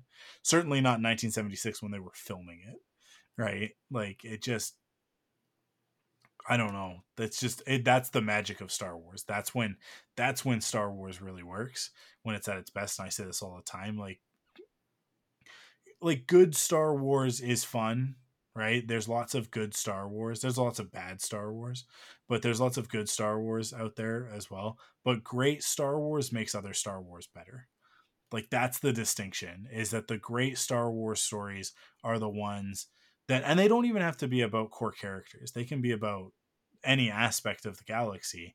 Um Fallen Order and Jedi Survivor are are are really great examples of this because Cal's story is although Vader intersects with it, he's really not an important part of it. Um, but but Cal's story enriches so much of Star Wars. Um, and and having Merrin in there is is is a big part of that. And it adds so much to the galaxy.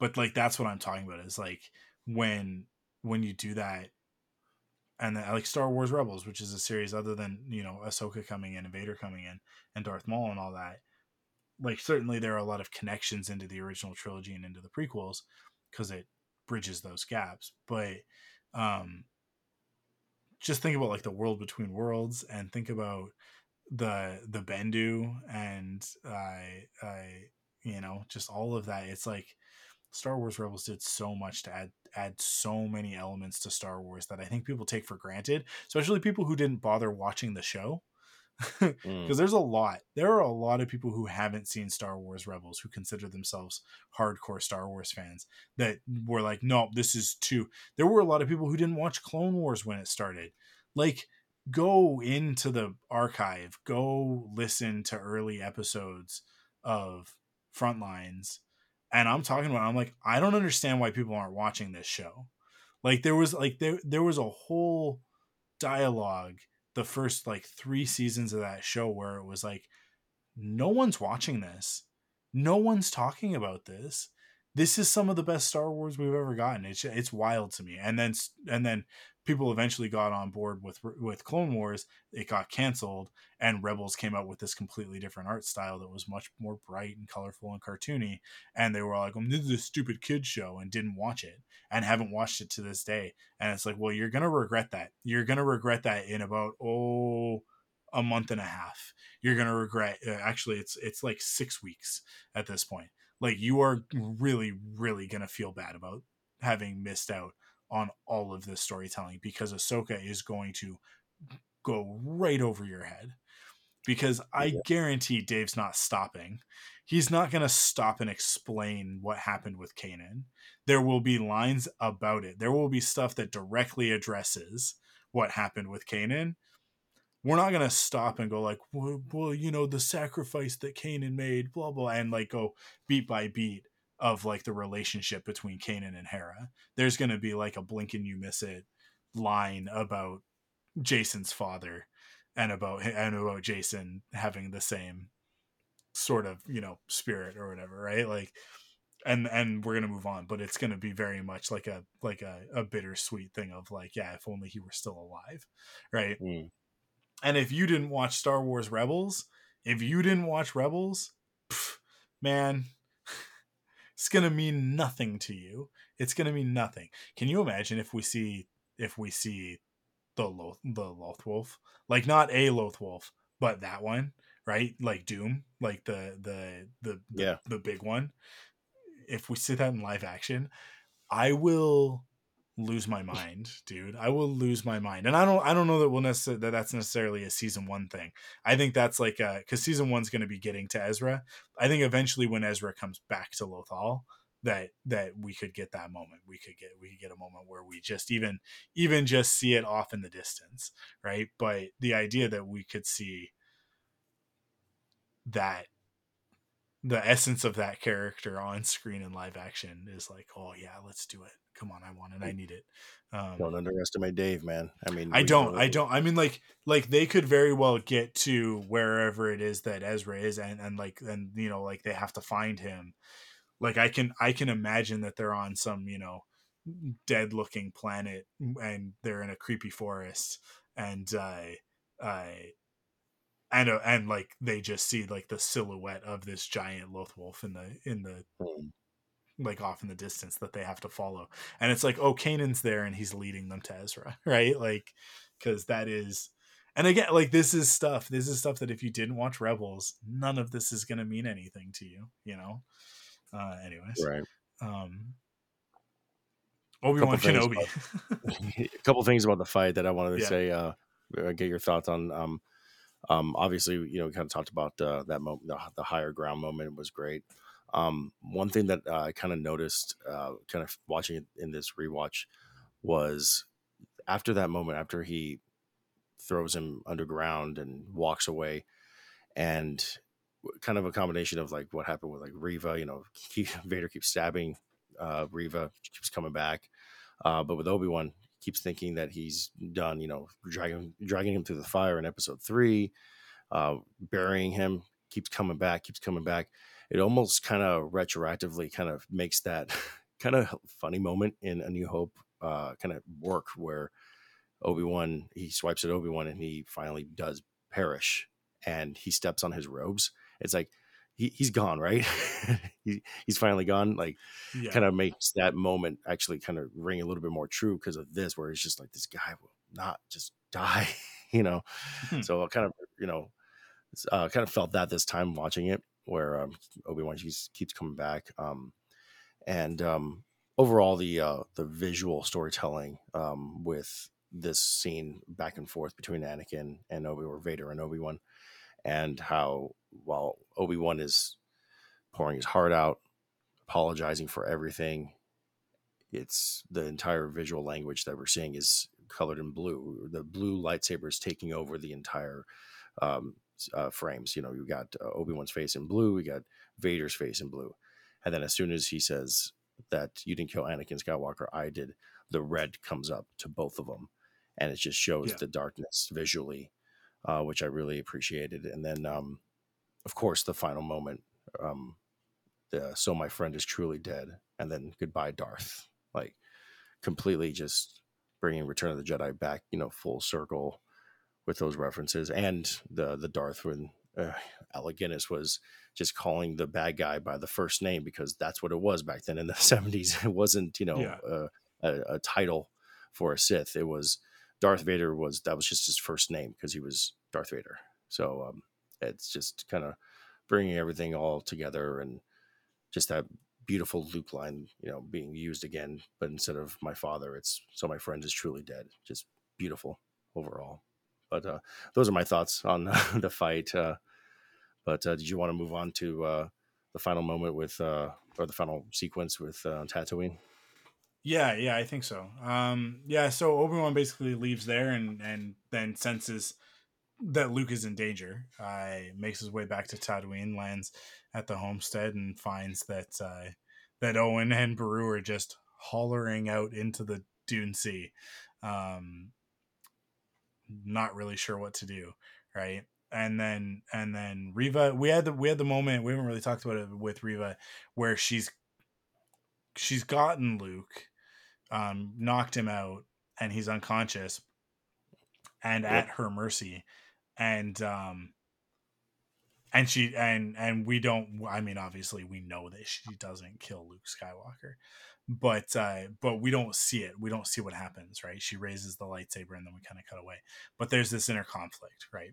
That uh, uh, uh she sees the child in front of her as herself as a child and then she sees herself as Anakin, right? And has that moment of of inner conflict and we don't know like is she going to give into that the way that Anakin did?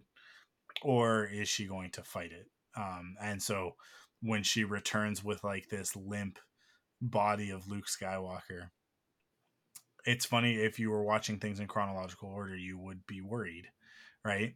Um in the way that Owen and Beru are very worried that something has happened to Luke.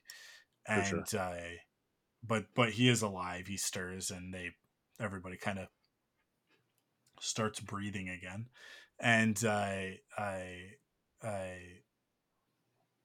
and then Obi-Wan such and a, Reva sorry, sorry, go ahead no go ahead, uh, go just ahead. such a great uh, a brilliant directed moment uh, because again, playing close to the the chest with you know these characters, and obviously we know that Luke is okay, but like let's play in these moments. Like let's have Reva come out of the darkness, and you have these same characters where you have Owen and Beru looking out, and it calls back to Attack of the Clones, where Anakin came back with a dead Shmi, and mm-hmm. he's and Reva's holding Luke in the same way, which was just great. And then you, you, so you play these moments, you string these moments along a little bit without having to cut to flashbacks, you know, because you know that's it could be used as a cheap trick. You know, it wasn't used as a cheap trick in the last episode, but I digress. And we get into this moment where is he alive? Because these characters don't. So this is the world that we're living in, and then he has that that first breath, that moan, the relief on their faces is just uh, fantastic. And there is no word spoken between Owen and Reva.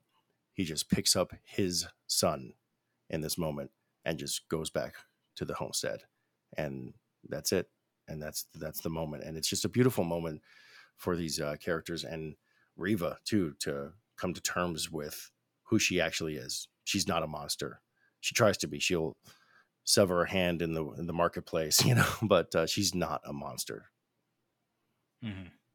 Yeah, it's uh, it's it, I mean it mirrors Kylo Ren, right? We talked about this of like the the pull back to the light. That's the conflict for her. Is not this pull to the dark side. It's it's actually the the light side is kind of constantly creeping in, um, and and beckoning her back because it's where she belongs. So I again great writing. Where she's like, "Have I become him?" and uh, and Obi-Wan's no because you chose not to. Right? Like and that's that's it. That's all it takes. Like you simply chose not to. Uh whereas like what he just experienced was that Anakin had the opportunity defeated and, and broken in front of Obi-Wan as Obi-Wan apologized to take that apology right? And he doesn't. He doubles down on it and he's like nope I'm Darth Vader. Like like your friend is dead. Like i am darth vader. I killed anakin skywalker. He made the choice to stay in the dark side. Um and it it'll it's gonna take more for for anakin to return. Um uh, and we we know when that happens. But uh, uh but yeah for Reva, it's uh, th- this was her turning point where she either follows the dark path or she returns to the light and she's just out there, man. She's out there somewhere in the story, yep. which I just think is such an interesting aspect. That again, I don't know what happened with this show because it's so good and everybody was enjoying it, and then all of a sudden it just kind of like disappeared. And then Andor came out, and uh, once Andor came out, everybody was like, "That Obi Wan series was terrible," and it's like, "What? What are you guys talking about?" Because every week we were like, talking online about how great that episode was. And then all of a sudden, because Andor is this dystopian uh, bummer, you know, police state examination of, you know, authoritarian overreach, blah, blah, blah. It's like, I, yeah, Andor is really good. It doesn't take anything away from this or young jedi adventures right like like none of these things that are different are lesser because they're different they're all just different right? I mean, like, man, there are there are some stories on uh, uh, YouTube on Star Wars Kids YouTube that I most people are probably not familiar with, but that if you've got kids, you are.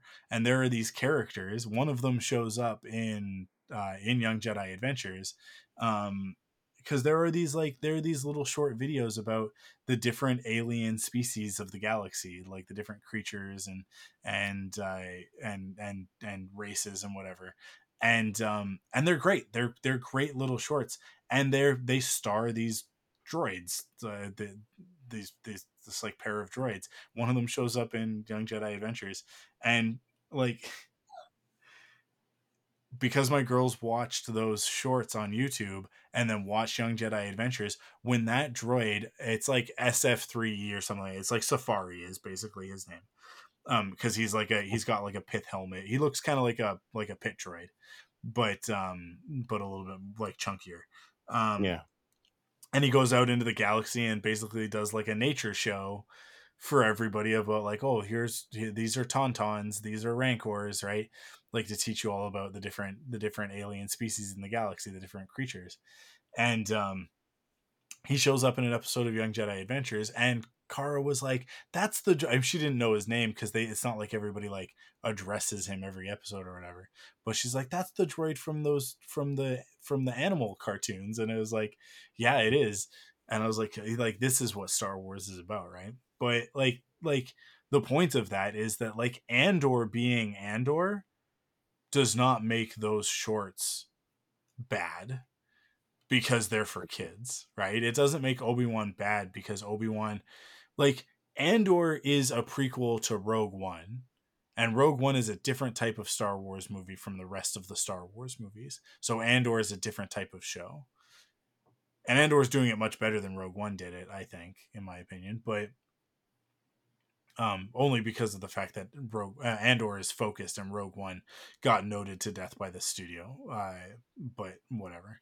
Um, in which like they completely rewrite Jyn's character in uh, in, in Act Three of that movie. In the third and act, yeah. It just totally undermined everything that came before it. But whatever. I. Uh, but Obi Wan is not just because it takes place in the same time period as Andor, roughly, right? I mean, like in the Dark Times, right? Mm. Uh, it does not need to have the same tone. It does. It's not occupying the same space in the storytelling. Um, Obi Wan is a sequel to the prequels, right? Yeah, like it's it's like a bridge between the prequels and the original trilogy, but it's definitely exactly. like mean, the previously on, like if you were to pop this, yeah. if, if, this is a show on Netflix, the previously on is the prequel trilogy. So like this is a direct exactly. sequel. This is a episode three point five, and I hate yeah. the idea of raising something and making something less because just by comparison, that's no, both could be equally great in different ways. Exactly, so. exactly, and and for me, Obi Wan is much stronger than Andor because Andor is missing fundamental elements of Star Wars. Like like they're just absent. There is no fun, there is no lightheartedness, there is very little hope. It is like like hope hope is actually like a bad thing in Andor. Every time somebody has hope, it ends up getting them in trouble, right? Or they can't um, swim. yeah, well, it's a it's a it's a very like hope leads to despair in Andor more often than not. Um, and that is not again that this is not to take anything away from it. Andor is a phenomenal show. I just think it's a much better Blade Runner series than it is a Star Wars series. Whereas, like, mm. I look at the trailer for Ahsoka, and it's like, no, Ahsoka's got everything. Like, like the little droid that we see in that in the E wing is a little comedic moment, and and that sort of stuff is absent from Andor. Um, but it's not absent from Obi Wan, right? I mean, like Lola as a character, like this little this little droid that Leia has, is uh, is an aspect of that. There are alien characters throughout it. There are very few alien characters in Andor, right? Um, yeah, like like it, it, it just I don't know. For me, it like it just it doesn't hit the same way. It's very very good, but it's a bunch of people talking to each other. It's not is that's not necessarily what I want. Even even the droid that they do have is like a bummer of a droid. Oh my god, B2EMO. I, B2 I emo. feel so bad for B two just for his existence. Um, but anyways, I yeah, I like for me, like I, I don't know, there there are there are integral parts of Star Wars that are missing in Andor, and everybody seems to just overlook it and go, "This is what all Star Wars should be like," and I just I cannot, I cannot get on board with that idea because I need I need to have things like Young Jedi Adventures exist. I need to have those YouTube shorts exist. It's important. Star Wars is not for adults. It is for kids. It should, as far as I'm concerned, it should always be for kids. Um, and I think that when you, I think that when you steer it away from that into Rogue One and Andor territory, that you are losing what makes Star Wars Star Wars. Like you're losing the magic, um, and you're just going into sci-fi, and like and I love sci-fi. I love hard sci-fi. I love Blade Runner, right? Like I love Blade Runner. Um more I think I actually probably love Blade Runner more than the average person because like I've I have I've got the uh the they did a Blu-ray when when it first came out on Blu-ray. They did a special edition version of it that came in like the the suitcase that Deckard has and it's and it, like inside it's got like a little model of the spinner and it's got uh the little um it's plastic it's not actually like an origami but it's like an origami of the of the unicorn um that edward Mm. james olmos's character leaves uh, at the end of the movie um and it's got every version that they've ever released of blade All runner five cuts, right? all five cuts and i've watched every single one Mhm. I've watched every single one, and I can tell you which one is my favorite and why. Right? And it, I mean, it is it's the final cut. The final cut's the best one, but I it's for obvious reasons. As, as But- it should. The final cut should be the, the best one. It should be right. um, but uh, that said, I mean, like there are things about the original theatrical, in particular, like the synth score in its fullness is. I mean, like that should never be touched, never, ever. Um, but anyways, and and and and and I I like some of the voiceover and monologue stuff. I like those aspects, and I know that some people don't like that stuff from from the various cuts of Blade Runner. My point being that like like I am down for that stuff. I even like okay, so there's a there is a Blade Runner TV series, but it's actually called 20 Recall. Or sorry, Total Recall 2049. Uh and uh it's a so it's billed as a Total Recall series, but it's actually a Blade Runner series.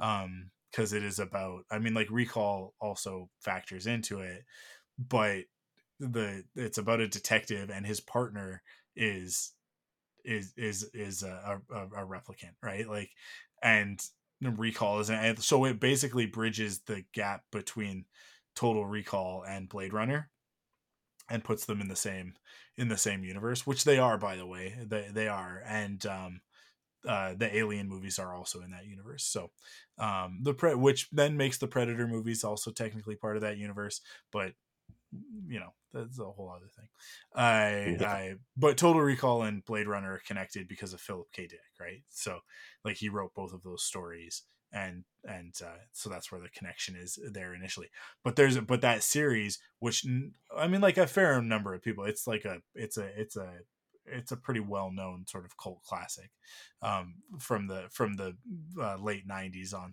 on sci-fi.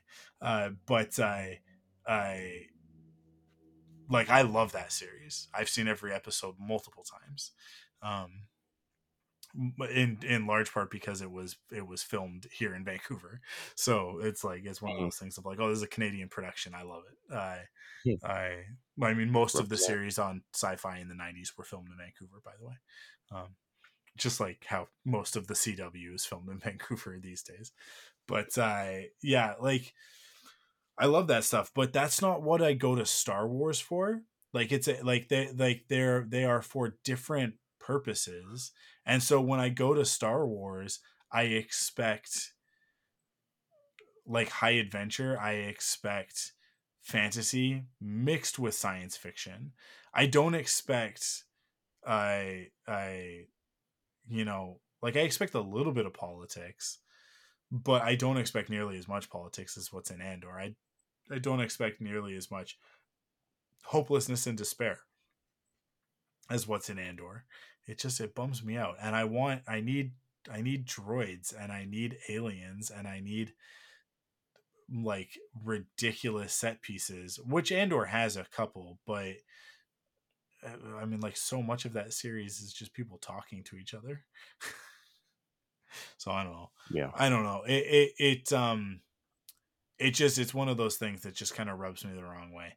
Of like like I just really firmly believe that Star Wars serves a purpose, and because they tried this in the in the early 2000s with like the the horror novels that they did like the stormtrooper zombie stuff and it's just like I don't know, but but I think like that's what it that's what it comes down to is like the expanded universe, and I'm talking about like what's now called the Legends canon, right?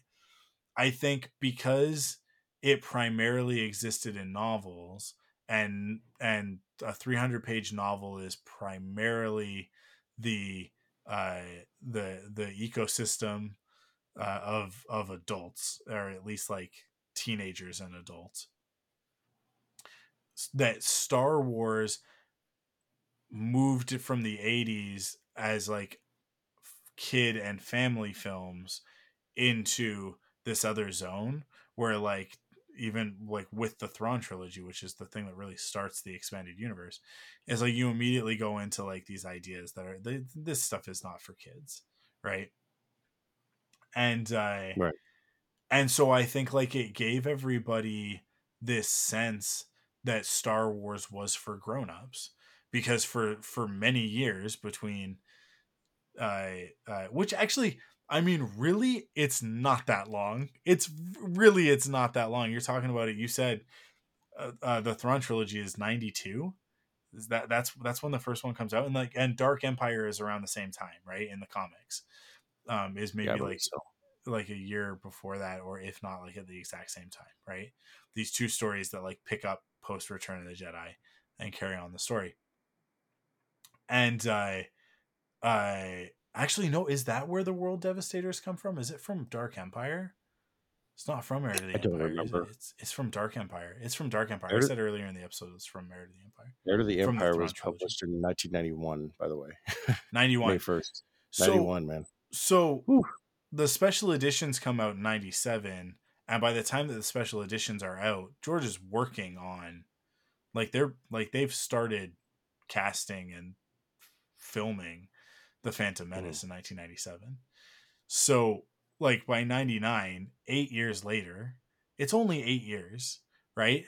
Think about where we were eight years ago. It's 2023 if we go back to eight years i mean like that's the beginning of this of the the acquisition right? Like I uh, it's not it's not when the acquisition happened because that's 2012 but like that like 2015 is when everything started hitting right?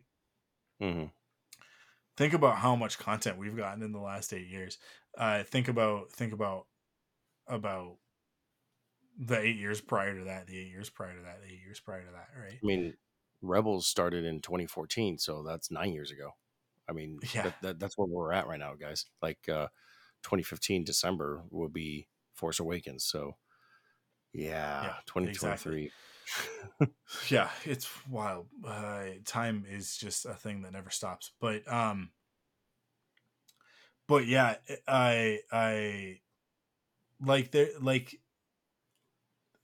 we act like it's this it's this massive swath of time and i mean the expanded universe continues on after the, the prequels come out right but the prequels come out and it's like oh star wars is for kids again but what happened when the prequels came out all of these people who were kids when they saw star wars and then these novels came out when they were teenagers or young adults walked into the movie theater expecting the phantom menace to be heir to the empire and it's not right it's like it's yeah. it's a it's a star wars movie it's a kids movie and george made kids movies the stories are meant to be for kids to learn what it means to be a good person. Like that's like that's what star wars is like that's why it exists.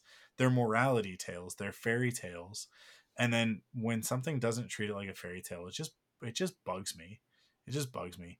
But dave gets it and so ahsoka is going to be good and deborah chow absolutely got it which is why like leia has lola eh, because she has to have she has to have a little companion she has to ha- like it's just she's a princess she has to have a little bird that she talks to. And for those who don't know, Lola is named after a bird that Carrie Fisher had when she was a little girl. Like so Lola is designed to be a little songbird. That's from the from the chirps and stuff to the to the little feet and uh and and and the way that the wings come. She's kind of like like Lola is kind of a butterfly bird droid hybrid, right? Like she kind of like has all of these elements that come together, which is great. Star Wars design brings together multiple things, right? But the reason why she's named Lola is that connection to to Carrie Fisher, and the idea that like Princess Leia has a little like like a Disney princess has a little bird that she talks to, right? That's her best friend, right? Just Great. like Snow White or you know uh, uh, Sleeping Beauty or any of or Cinderella talking to mice, right? Like it's it's it is the Star Wars equivalent of that. So Deborah Chow gets it. This is a fairy tale, right? Like it is absolutely a fairy tale. Um, yeah, she's uh, she's not singing into a well. She's naming off starships, you know, yeah, in the trees. exactly, exactly, exactly. Um, and uh, and I mean, like even even stuff like the beginning of the season with Obi Wan and the like his job, and it's like this giant manta ray in the sand, right? I it's fantastical. And that That's stuff's, that stuff's not in Andor. It's not.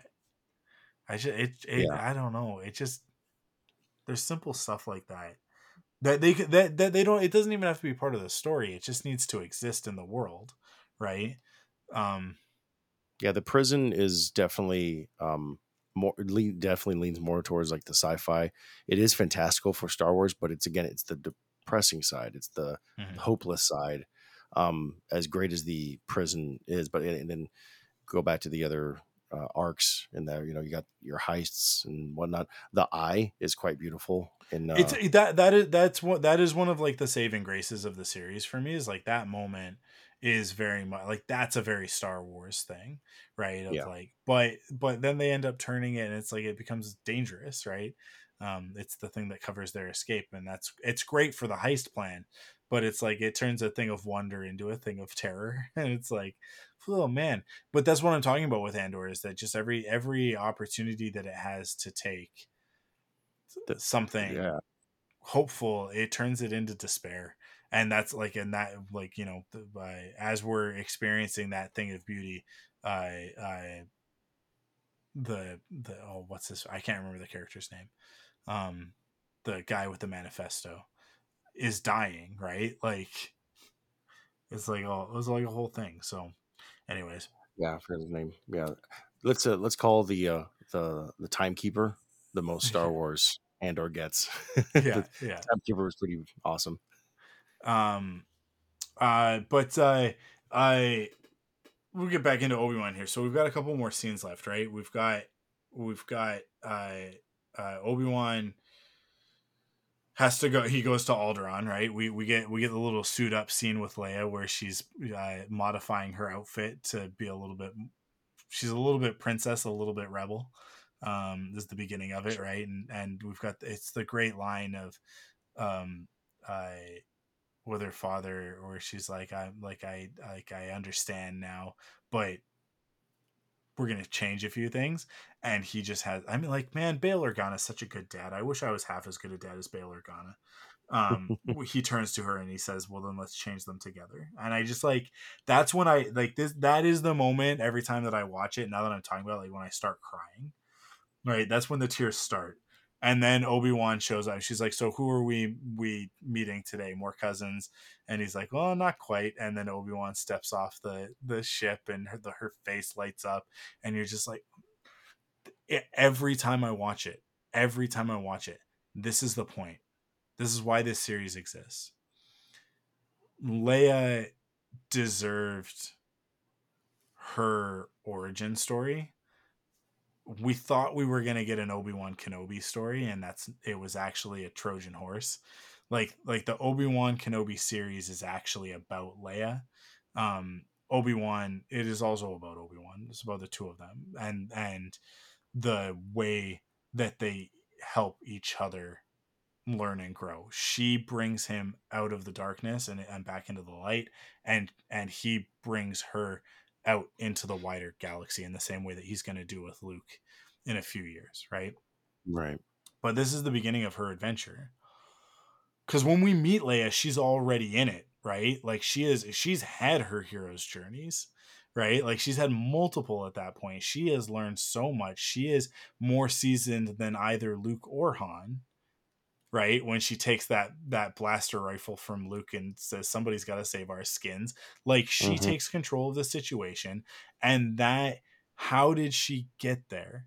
That's why this story exists is to say that like leia was always and it's retroactive right? But leia was always as important as luke always.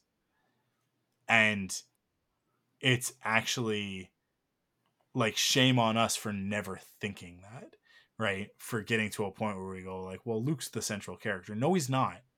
Luke is not the central character. Luke and leia are the central characters of star wars right? Um so when you get to the last jedi and people get mad because luke isn't the character that they wanted him to be and they want him to walk out and face down the whole first order himself which by the way he does at the end of the movie so you got what you wanted but whatever. Um because Rian Johnson is a genius. He tells you what you don't, what what you actually don't need, but then he gives it to you anyways. Um, whole other thing, but but uh, but we get there and it's like the focus becomes Luke for some reason. It's like, but this isn't Luke's story. It's never been Luke's story. Luke has a story. He has his own story, but his story and Leia's story are the same story right like it just i don't know i think that i think the more people can realize that the happier they'll be as star wars fans especially with the sequel trilogy but um yeah i mean not with with rise of skywalker because rise of skywalker doesn't do a service to anybody in that film sure. but yeah we but, established uh, that uh, yeah, except maybe uh, like three PO gets some good moments, but I, uh, uh, but everybody else kind of gets the short stick. Um, yeah, Luke like, got his origin story in the mm-hmm. original trilogy. Yeah. Leia their origin story in this one. You know, like this, yeah. and, it, and uh, how what a beautiful way to do that. You know, like you said, Trojan Horse, the show where you have Obi Wan. Everyone's going to be focusing on Obi Wan, but then everyone every, for years. I mean, we've been wanting a story about Ewan McGregor as Obi Wan in the desert since 2005, and when we finally get it for this entire time we've been thinking like, oh, it's gonna it's gonna be a story where he's you know taking out some Tuskens or you know there's something going on in a farm on Tatooine because he can't leave yeah. Tatooine. Well, why not? Yeah. Well, what's the reason? Leia, and why not? Because Leia, we haven't had an origin story visually on the, the screen for Leia. Let's do that, and I really appreciate the Lucasfilm and the team to to do that with Leia. You know, she, she's just as important. And listen, I don't think that that's what the story was when they set out to make this show. And I think that like that original story that they were like ready to shoot and then they stopped and they changed the whole thing. Mm. I don't think Leia was part of it. I I wouldn't be surprised if we learn one day from somebody that like that original story didn't have Leia in it at all. It was just about Obi-Wan and Anakin. Um and and and then they got and then I mean if if anybody did it. If anybody is responsible for it, I'll bet you anything it was Deborah Chow. I bet you anything that when she became director for it, which is a thing that happened later in the game, right? Because you have to remember that the Obi Wan series was one of the first things that Lucasfilm started doing when Kathleen Kennedy took over. Mm-hmm. Like, Ewan lied to us for like six years before they told us that this was happening, right? Before it was confirmed that this show was happening because it was like we know now that it was like one of the first phone calls that got made uh, was like to Ewan of like, are you like if we w- want to do this, are you down? Yes, you are. Okay, well then we'll start. Right, we'll we'll find writers. We'll we'll get this going, and I it, and Deborah Chow was not a part of anything until after she had done some directing on The Mandalorian, right? And I I and so I think that once once they got to the point where they where she was attached, I think that the series became what it became, and I and I wouldn't be surprised if Leia entered the story at that point because, um, because it was a bunch of men prior to that. It was a bunch of men writing the story prior to that, and then all of a sudden Deborah Chow shows up, and it's like and and and now we know that like well the series is actually a series about Princess Leia. It's like well this is not a coincidence as far as I'm concerned, but I uh, yeah yeah, you got this. Is, I mean, like it's just. I think it's just important to have women in the room for these reasons, right? So that we can get stories that are more than just certainly, and not just women, but like people of color and people of different different um, gender expression, sexual identities, uh, all of that stuff in writers' rooms, especially for Star Wars, so that we can get more diverse stories and so that other characters who have not gotten their opportunity to shine can get their opportunity to shine. I mean, like Ahsoka's coming. I'm excited about it. The thing that I'm the most excited about right now is probably Acolyte. That series is going to be a breath of fresh air. I think for Star Wars fans, it's going to take us in a new direction, um, and it's gonna it's gonna open up a lot of stuff that uh, that I think has been off limits for Star Wars. Um, stuff that they should have done in Rise of Skywalker, but they were cowards and didn't want to do because they were worried it was going to affect the opening of that movie if they uh, if they committed to certain things. So they just put it in the background, and uh, I, it was easy to cut out for other audiences for foreign markets, which is just I it's just it's just cowardly as far as I'm concerned. Finn and Poe yeah. should have been romantic in Rise of Skywalker. It's there in the Last Jedi it's a thousand percent there in in the Last Jedi, I, which was like I think came out of sort of the meme of that moment in the Force Awakens. I don't think that it was necessarily there in the Force Awakens. I think they do have a good meet meet cute in the Force Awakens of like like I'm here to break you out. You need a pilot. I need a pilot. Like it's so good. like it's so the two of them from the from the beginning is so good. And if that turned into a romantic story, then it would have been perfect, right? There's still a chance. There's still a chance. I still hold out hope. But uh I but Acolyte I think will probably go there. It'll it'll probably have some of that um type of storytelling in it. Um and I don't think to make a point. I think just because it's like, well, let's just like if these characters can be anything, why can't they be this? I uh, yeah, it's again going back to the instead of saying why, how about why not? Exactly, exactly. And and and it's I mean it's the it's the reaction that everybody has to all of this stuff, which is like I mean like even already today with the Ahsoka trailer, you got a bunch of fragile male egos being like, How come Sabine is the lead character? She's not a Jedi. And they're like tell they're saying all of this stuff, and it's just like, how about you just wait and watch the show? How about you see what the story is before you start telling us that it's a bad story because it's about a woman like just just settle down but they just they lack vision they lack the they lack creativity they lack the ability to see themselves in a female character because that would make them gay right like that's like just to put an absolute fine point on it that's the reaction which in their minds because they have fragile male egos is the worst possible thing that you could be when in reality it it it's it's not it's not anything, right? It should or it, I mean it is because our society makes it a thing. It shouldn't be. Everybody should be free to feel however they feel about whoever they want to feel it about, right? As long as you're not hurting anybody, everything is fair game, right? Yeah. Um uh in terms of sexual identity, gender expression, all that sort of thing. Uh, I think people understand what I'm talking about, but but it's like it is just it is just this thing uh, eh, you know, and it, I mean, some of the backlash on the Obi Wan series was they just wanted to see two guys fight each other. They just wanted six episodes of Obi Wan and Anakin dueling, right? Like that's like that's So what they thought they were gonna get, and it's like uh, some of us would like actually good stories, um, but that that uh, that inability to see yourself in these other care in these different types of characters, uh, you just you you limit your ability to learn and grow when you do that.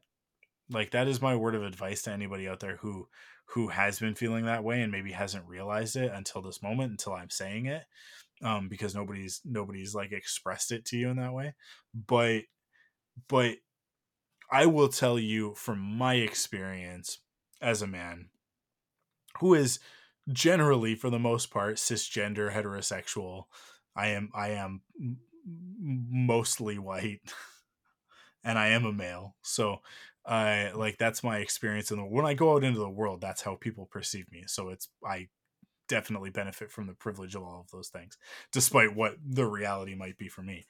Um,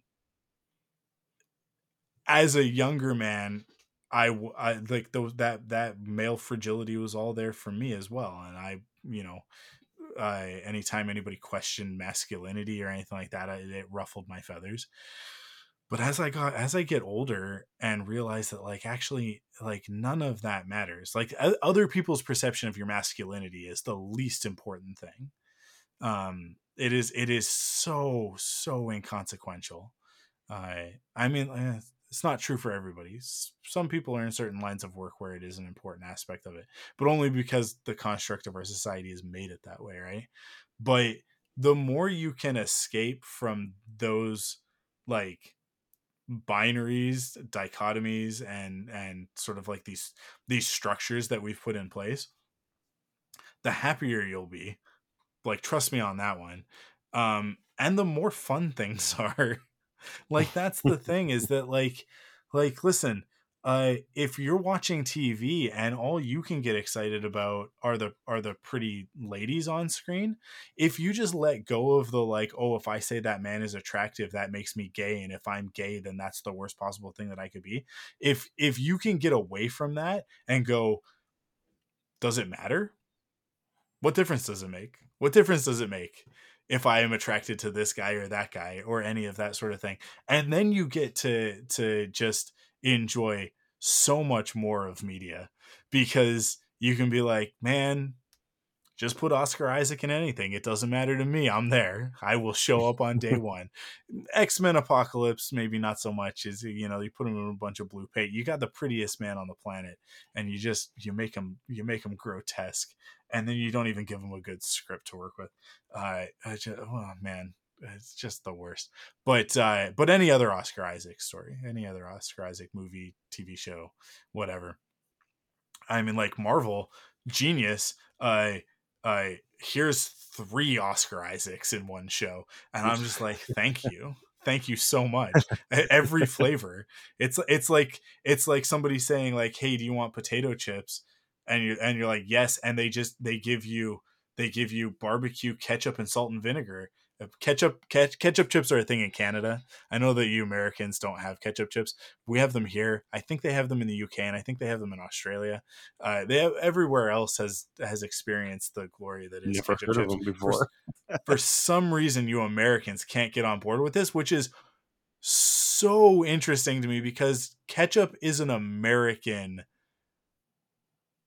piece of like it's like it's Americana, right? Like a hot dog, a Fourth of July hot dog isn't a Fourth of July hot dog without ketchup and mustard on it, right? Like, and like I hate ketchup and mustard, but I it, like I respect the institution of ketchup and mustard on a hot dog on the Fourth of July. Like it's iconic. Like like just, and yet you guys don't have ketchup chips. And here's the thing: ketchup chips are the best chips. They're the best potato chips. All right. I love this tangent. I this is the thing that's been on my list forever is to send I need to send ketchup chips to Matt Campbell. I I which like he's sent me so many care packages from Disneyland and he's the best and he's he is one of the best friends you could ever wish for. He's an amazing human being. I'm saying all of that because I know that he'll listen to this at some point and he'll hear this and he'll hear how much I appreciate and love him. I and and he'll know that like I think about this on a regular basis that I need to return the favor, but I'm not as good a friend as he is. So like, and that's something that I have to own. But I I I've I've thought about it many times, and now I am realizing that Marty, I have to send you ketchup chips as well. I, Yes, please. At some point. Well, I at mean, some point. I'm not even the biggest fan of ketchup either. Like, you know, you were saying about Fourth of July. Like for me, it's like chili cheese dogs and mustard is the first thing I put on there. But Nice. that's just me. Um, but yeah, and ketchup's again, take it or leave it. I, um, yeah, I don't but- like ketchup, but ketchup chips don't taste like ketchup. That's the thing. But I've never heard of ketchup chips before. Yeah, like yeah, before you went I'm gonna it, I'm gonna let everybody in on a secret. This it's gonna sound weird, and they don't. It sounds like they don't go together. Ketchup chips, grape soda, and like, look, if all you can find is a grape crush, it'll do the job. But if you can find like a nice local beverage company up here, uh, we, we have a couple to choose from. Uh, there, there, there's one called uh, Pop Shoppe uh, that that's basically across Canada. That's really, really good. Um, uh, there's a, there's one out of uh, uh, out of like Seattle called Thomas Kemper, which I haven't been able to track down in a long time. But Thomas Kemper soda is some of the best soda on the planet. Oh my god, Thomas Kemper is so good. Uh, they and they have a grape grape soda and ketchup chips. Uh, there are there are a few, you could go to the fanciest Michelin star blah blah blah. I don't care. A bag of ketchup chips uh, and uh, uh, and and a grape soda in particular. I'll be very specific here if people if people care. Old Dutch, which I you guys have Old Dutch down there. I think it's Old Dutch is a Canadian company. no. Okay, so Old Dutch makes chips. It's a it's a company that makes potato chips, and they their ketchup chips are the best ketchup chips. Their best ketchup chips. They you can get them in kind of three different. It, there's their regular, just you know like a regular standard fried potato chip, right? Um, with ketchup flavoring. They have their baked ones, which are which are the next step up. Is the baked ones are very very good, but the best ones are they have like these uh, like like rippled chips like like ruffles sort of Mm. chips and anytime you're talking about a flavored chip a ruffle chip is always going to be better than a flat chip it's just science uh, uh, the ridges hold more of the flavoring i don't care what your flavor is all dressed i mean all dressed is an abomination are all dressed a thing that you guys have or is that a canadian thing as well i think all dressed might also be a canadian thing. So I just so I'm doing as we're as you're talking, I'm doing a Google search. Yeah. And I, I'm I'm seeing ketchup chips for the first time. I'm seeing all dressed chips for the first time. This is a whole new world. For all me. dress all dressed are like basically All taking barbecue uh uh sour cream and onion and salt and vinegar and mixing it together into one chip Jeez.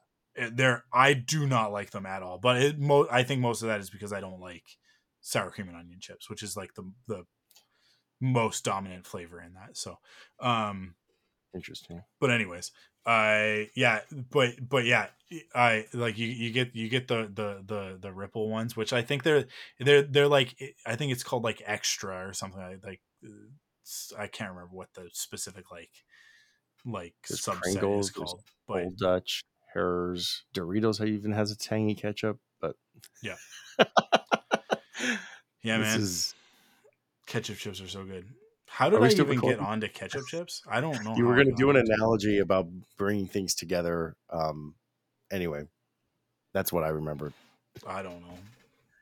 I don't know. I Oh, was you- talking about I was I was talking about like gender identity Gender. stuff. Yes, yes. Somehow I got into ketchup chips. That just totally threw off whatever I was talking about before.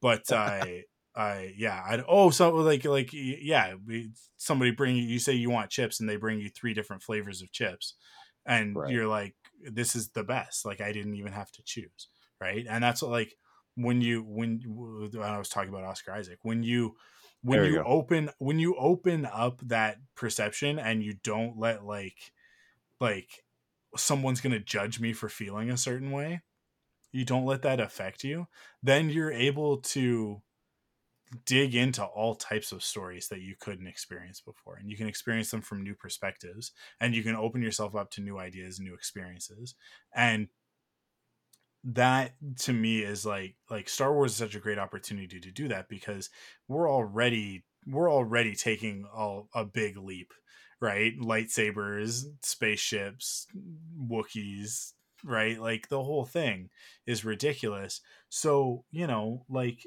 relating to the story of a little girl as a as a grown man in his late 30s, it's like why not?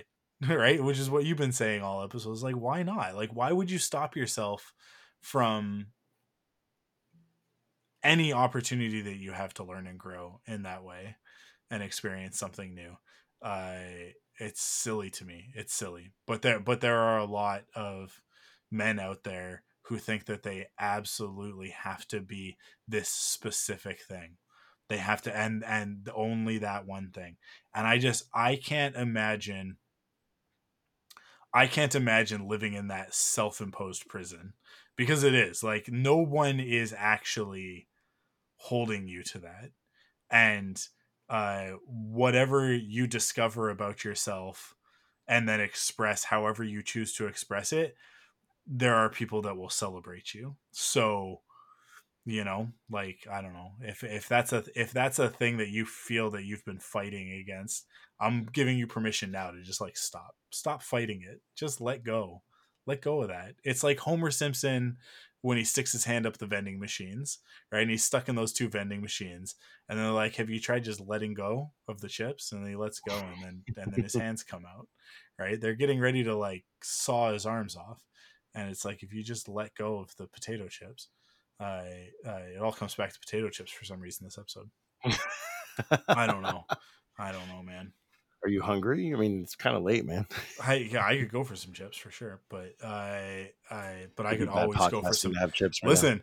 this is the thing is that you've never had ketchup chips before, so you don't understand the gravitational pull of ketchup chips. And once you start talking about them, but I don't have any grape soda, so I do have some grape Kool Aid, which will do in a pinch. But those bubbles, you got to have the bubbles. I don't know what yeah. it is about bubbles, but they make they make drinks so much better, don't they? Except except club soda. soda. yeah, club soda is the worst, but I have a problem with soda that I'm trying to wean off, but I it's hard. You. I hear you.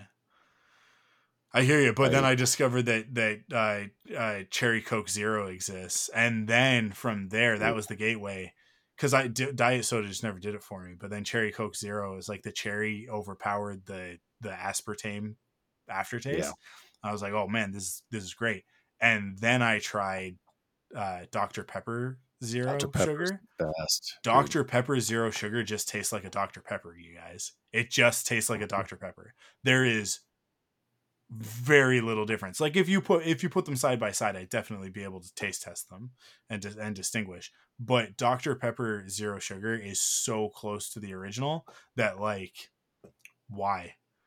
Why bother with a Dr. Pepper which has so much sugar in it that's going to rot your teeth and you know uh, give you diabetes, whereas you could just have a Dr Pepper zero cherry, uh, zero sugar, and it's like if if if I could if I could put some vanilla in that, it would be like the best drink ever, the best drink ever. I have a, I don't know about the up in Canada, but they have a couple over here. They have uh, zero sugar for Dr Pepper, zero sugar um, cherry, uh, and then berry, and that one is phenomenal and I can't find it anywhere since last year. So I think the it was a seasonal one.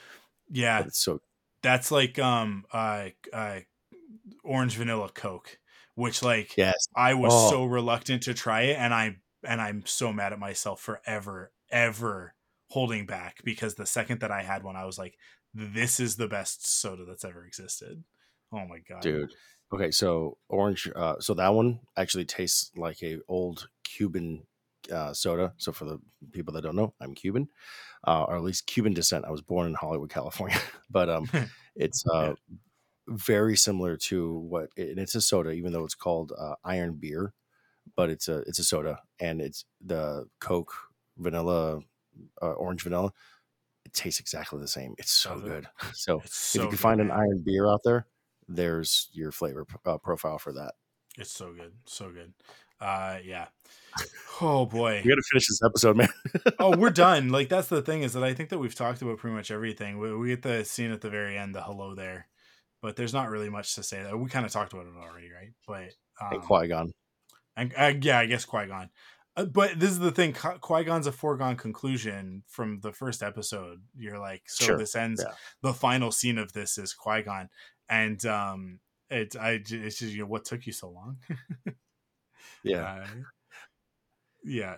I, So it, it is. I mean, it yeah. is great, and and like I said, like like from that from that moment with Leia, uh, with uh, with Bail saying like we'll change we'll change them together, um, like that's when the emotions start overflowing from the whole series, and it doesn't stop. It doesn't stop all the way through the Qui Gon thing. I mean, like, um, like my I, my dad died. Uh, it'll be like two years ago this November, and so like obviously like, the obi-wan series is like right dead center in my experience of that currently presently right um but it came very soon after losing my dad so the the connection on that level is like it's very strong there's that and um and ghostbusters afterlife at the very end of that movie Oh man. when when Wow. when Egon shows up at the end of that movie.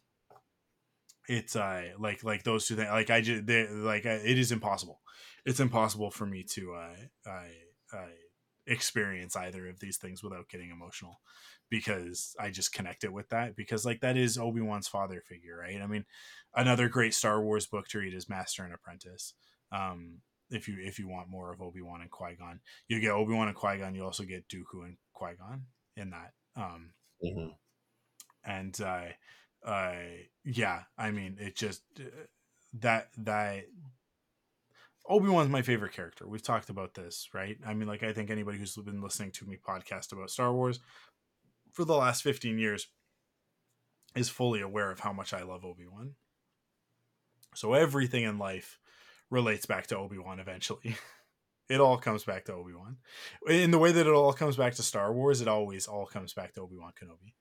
Uh, and uh, and that like so that relationship between Obi Wan and and Qui Gon is a father son relationship, and so it transfers onto my relationship with my dad. So so seeing that at the end, it's like yeah, it's the the the joy on Ewan's face at finally seeing Qui Gon is in such stark contrast to the beginning of the season of the series when he is almost angry that Qui Gon hasn't shown up, right? And then Qui Gon being like, "I was always here. You just weren't ready to see me yet. Like it was it it wasn't me. It was you. Like you you needed to get through this." And that is, I mean, like like when Bail says earlier, "I we can never repay you," and he looks at Leia and he says, "She." already she's already done that this is what Mm. he's talking about is that Yeah. like that weight that was on him is gone. It's lifted um and he's free Yeah, right? So beautiful. yeah. Um yeah and then and then qui-gon saying like come on let's go. We've, we've we've still got a long ways to go. It just oh star wars is so good man. Star wars is so good. Like and there are all these people that like they just and I know I griped a bunch about Andor in this episode, so I'm going to sound a little bit hypocritical by saying this, but like there are so many people that just want to tear this stuff apart. Um, the quality of Andor is never a problem for me. Andor is a great series, and I can't wait for season two. It's it's fantastic. It would be so much easier to dismiss Andor, and I'd be less like frustrated by it if it weren't so damn good. That's the problem for me Yeah. is how good it is. Um, like it's really easy for me to dismiss Rogue One because Rogue One is like 60% of a good movie. And then like that other 40% is just like sloppy. It's just sloppy. I don't think it's Gareth Edwards' fault. And I don't think it's any of the actors' faults. I don't think it's even the writer's fault. I think it's like if Bob Iger got in there and was like, no, you can't make a movie like this. I think Rogue One was supposed to be way closer to Andor than it ended up. And uh, Right. I had it, it would have. I think I would have been a lot more jazzed by it. But and uh, but at the same time, I would have been like, this isn't very Star Wars. You know, they needed an alien sidekick. That's the thing. Every they you like that is the thing that is missing in almost all of these shows. Too many humans. Book of Boba Fett is the only one that nails it because Krrsantan is like he's there. I mean, like almost everybody that that Boba surrounds himself with is a non-human, right? Whether it's uh, like his uh, droid, I can't remember the droid is eight eight BD or something like that. Um, the one the the uh, uh, his his like his main butler droid, right? Um, and then the Gamorreans and you know like that show that show is so chock full of aliens. It's great, and I mean like the Tuskens being being a major part of it, all of that, the, and yeah, Right. it's a.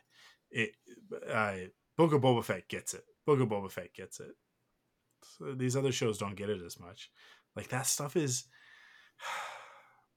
even even it, the man. mods, even the mods, Even the you know, mods, yeah. huge, but but the, there's that Star Wars twist to them, and Yeah. Um, and it's the next generation where you know where Yeah. before you know even in as you know Return of the Jedi and whatnot, where we have you know lines like from Obi Wan saying you know he uh, Vader's more machine than man, you know, as a bad thing. Like the this is the next generation where they're accepting and actually like um, you know they're using their additions as you know like as a positive and um so it's like again it's that star wars flip where you take something that could be considered a negative and turn it into a positive Yeah, with totally. uh, with the mods but um anyway um yeah, no, I yeah, like like I I and I, I'm excited for Ahsoka because we've got I mean Ahsoka herself is an alien, but I I Hera, you know yeah. we got Huyang in it, we've got Hera in it, right? Like it's just I don't know, man. I need I need my Star Wars to be colorful and diverse and full of things that I can only imagine, and then bring them to life on screen. And Santo, he's, man, they've done Wookiee so many times, and they've even done Chewbacca poorly, right? Like in Revenge of the Sith, Chewbacca does not look like Chewbacca. He does not emote like Chewbacca. I'm so glad that for the sequels they managed to recapture that, and and and Joonas Suotamo taking over for Peter Mayhew embodies that character so well, so so well. The la- his performance in the Last Jedi is a thing that nobody ever talks about, but it's so good. it's so so good. Um, and that's those are big shoes to fill, literally and figuratively. Um, but then like Santo is just like, man, that the characterization of it, the the the the physical performance of it, and they figured out the key, which is the eyes. I said this a lot when Joe and I were talking about Mhm. Book of Boba Fett. It's it is the eyes. You cannot have a Wookiee character if you don't have those eyes, right?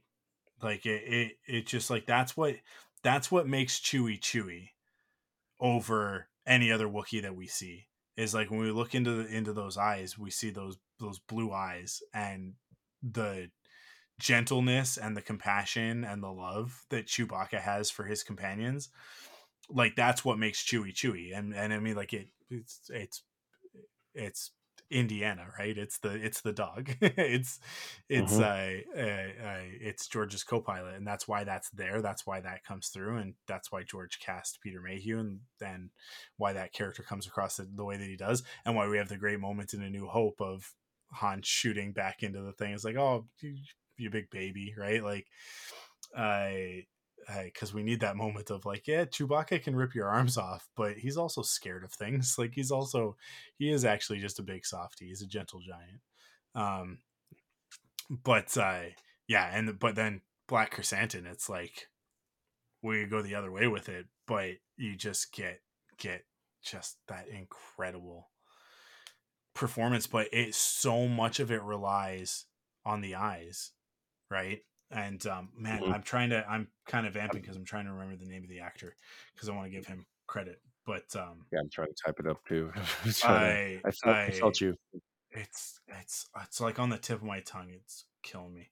Um, that is the biggest thing of like Book of Boba Fett not going over as well, and it's like and the idea that like like Krrsantan is is now tied to Boba Fett, and so if we don't get Boba Fett back in something, we don't get Krrsantan back, and like and I mean like I, listen, I also want Temuera Morrison, uh, Carey Jones is Carey is Jones, yeah. Black Krrsantan, and um yeah like it it is it is all in the eyes. It's all in the eyes like that and the reason why we can end up connecting to to Krrsantan by the end of it and forgiving him and him becoming a hero by the end is because I mean an anti-hero. He's a he's a little bit of a you know but um, well, that's what's cool about uh, Krrsantan is that he's basically like and the you know Star Star Wars inherently is about found families and Book of Boba Fett Boba Fett actually has a found family and it's a darker representation of like you know the original trilogy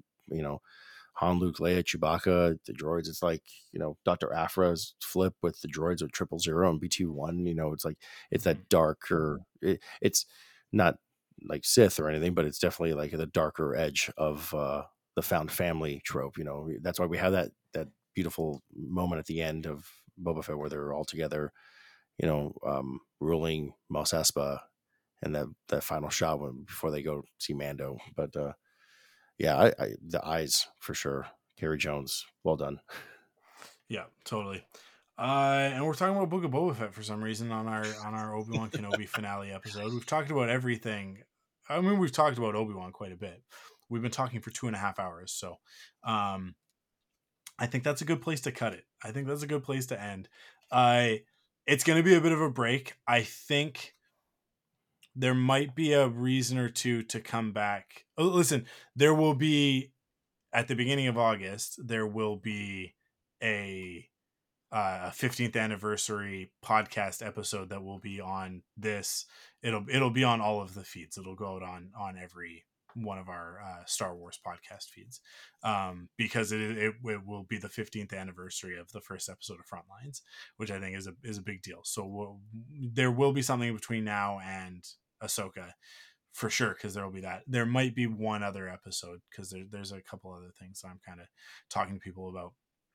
Um, we might actually come back and talk about Willow at some point soon as well. I I because I'm working on a project with with Ty Black uh, from Wit and Folly, and we're doing a, a, Willow zine. So I think I'm gonna I'm gonna see if I can get a couple of people to just talk about Willow a little bit, and then talk about the zine just to kind of get get the word out about that. Um, uh, as we get closer to the release of that, that's just something that I'm working on in the background.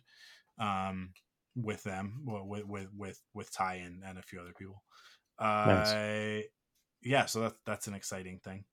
Um, but we we will be back at the end of August, two episode season premiere of Ahsoka, and uh, and Joe will be back with me to do those recaps. So it'll be me and Joe talking Ahsoka, um, and uh, yeah, and then I'm sure like uh, Skeleton Crew is meant to be later this year, so uh, we'll we'll have that as well. But uh, uh, we'll have that and uh, yeah, go go check out go check out Perfect Ten as well if you haven't listened to Perfect Ten, which is uh, sort of my it's it's we mostly talk about movies, but every episode I have a guest on and they bring their what they consider a perfect ten, which is not necessarily like a flawless movie or TV show or video game or whatever, but something that for you, like it's a perfect 10 is kind of a subjective thing. Um, so examples of that would be like uh, Ferris Bueller's Day Off is a perfect 10 movie. The Shawshank Redemption is a perfect 10. I would consider Obi Wan Kenobi a perfect 10 for me personally. I don't know if that's universal, but for me, it definitely is. Um, and uh, so we've done episodes on, we just did an episode on Raiders of the Lost Ark, which is of interest to Lucasfilm fans. Um, we did an episode on Gargoyles, Scott Pilgrim. We did an episode on Avatar um, uh, Blue Cat Avatar, not uh, not Airbender Avatar. Um, and uh, and and uh, at the end of this week, it's out for Patreon supporters. But at the end of this week, we'll have uh, the um, our next episode, which is about the movie Casanova, the Heath Ledger film Casanova. That and that tie is on that episode uh, with me, and it's a fantastic episode uh, I don't expect this movie to be for everybody. Um, I think that it's a very specific. Uh, it's kind of it's a niche within a niche, but um, I loved it so much. Ty obviously loves it because she brought it as her uh, second perfect 10 the first one was heath ledger in uh, a knight's tale so i uh, we we will close it out with the tr- trilogy we'll do 10 things i hate about you but i i but yeah i mean like we both love it so much when we talk about it so i think even if you don't necessarily care for the movie that much um a you know if you've seen it and you didn't really like it we might give you a new appreciation for it. Um b uh, if you haven't seen it you want to listen to us talk about it it might make you want to watch it. Um if you like shakespeare at all i think it's worth it to to give it a try because it's got a very shakespeare vibe. Um but uh, yeah oh my god the cast is unbelievable man oliver platt so good he's so good in it. I, man, it's a great movie, and Ty and I had a great conversation. So that's going to be out um, on podcast feeds this Friday. And uh, yeah, but other than that, I mean, I, I'm going to take a little bit of a break. I, I, I need a little bit of a breather. Life has been hectic, so take a little bit of a break and then be back. Uh, we'll be back for the anniversary, and then uh, and then we'll be back for Ahsoka after that. So, um, yeah, uh, thank you everybody for listening. Thank you to anybody who supports us on Patreon, uh, patreon.com slash thunderquack. Um, listen, if you want to hear me ramble about things like ketchup chips, uh, Patreon is, is a, is a, is a good investment for you. Um, if you head over there, five dollars. It's we have one tier. All of the bonuses, all of the rewards are available at the at the one tier. It's five bucks a month. Um, you can also pay that annually and get a, I think it's like a 15% discount or something like that um, on the year if you want to just pay it all up front and uh, and you get you get perfect 10 early you get uh, i do a bi-weekly podcast over there called off the record where um, i just i kind of just talk about pop culture or whatever right it's it's usually fairly topical like uh, for example, I have to record one this coming Monday, and it'll probably end up being about my adventures with Superman, which is the new Superman animated series, because um, that's a really great place for me to talk about that, and it is so good. So if you want to hear me talk about other pop culture stuff other than Star Wars, but also Star Wars, like let's be realistic, I'm going to talk about Star Wars too. Um, then then that's the place. Um, and Perfect 10 also has a companion show that's a Patreon exclusive called the Perfect 10 Pop Quiz, which for every topic that we do, every episode that we release, we do a pop quiz episode as well, which is like a 10 question trivia podcast that Tim Dipple does. And it's fantastic. He's so good. He's he's a he is a master of trivia. I it's it's a it's a it's a great little companion piece, and that's another one of the bonuses. Um, and the last thing that I'll plug is as as Twitter continues to burn, um, and some folks choose to fiddle, I would like to get off of that platform, but I don't want to leave behind all of the people who I I you know I love interacting with. So um, we have a Discord server. We have a, a, Discord server for Thunderquack. We talk about Star Wars on it all the time. If you go to thunderquack.com slash Discord, it will forward you to the invite URL to join our Discord server. If you've never been on Discord before, I say check it out. It's basically um, a bunch of chat rooms. Uh, it's kind I kind of consider it like private Twitter. Um, so you don't like it's just whoever's in the server, and so far everybody in the server is pretty rad. And if somebody lame shows up, we'll kick them out. And when I say lame, I mean somebody who's like a bigot or you know, um, or or an asshole or something like that. Uh, like we won't tolerate that sort of stuff. So it is, uh, it is a cool place to hang out. It is a safe place to hang out, and the people that are in there are some of my favorite people on the planet. So, um, so yeah, come hang out with us on Discord. I I come chat with us and that sort of thing. And if you are a Patreon supporter, there is a special section that is only for Patreon supporters. So uh, so definitely do that. Come hang out with us and uh, and talk about Star Wars and Marvel and Disney and uh, DC and everything. I mean, like we've got channels for Jurassic Park for uh, uh yeah, everything, everything. Um, cool. Uh, thank you guys for listening. Marty, thank you for joining me on this journey to to talk about Obi Wan Kenobi, and uh, I I mean you'll you'll be around. You'll I'll I'll pull you back in for other stuff. Um, oh, thanks for having me, man. uh, I uh, yeah, I appreciate uh, just the opportunity. Um, I've, I haven't done this very often, so this is uh, relatively new territory for me. I mean, I don't have 15 years under me. I got maybe maybe a year and you know uh, a dozen, you know, in me. But uh, I think I'm getting better at it. So I appreciate you and and this has been a, a blast for me. I love just just the revisiting of the Obi Wan series was just fantastic. But then getting to talk to you and talking to uh, to you guys, it's just been fantastic and getting the thoughts out there. And it's uh, definitely a show worth revisiting. And it was just fun to do that. And appreciate you guys. Um, thank you so much again. Um, but yeah, I'll see you guys whenever uh, Mike uh, gets me on again. yeah. I'm sure there'll be an episode where Joe can't make it, and I'll need somebody to sub in. So, I, I, yeah, you're on, you're on the list, man.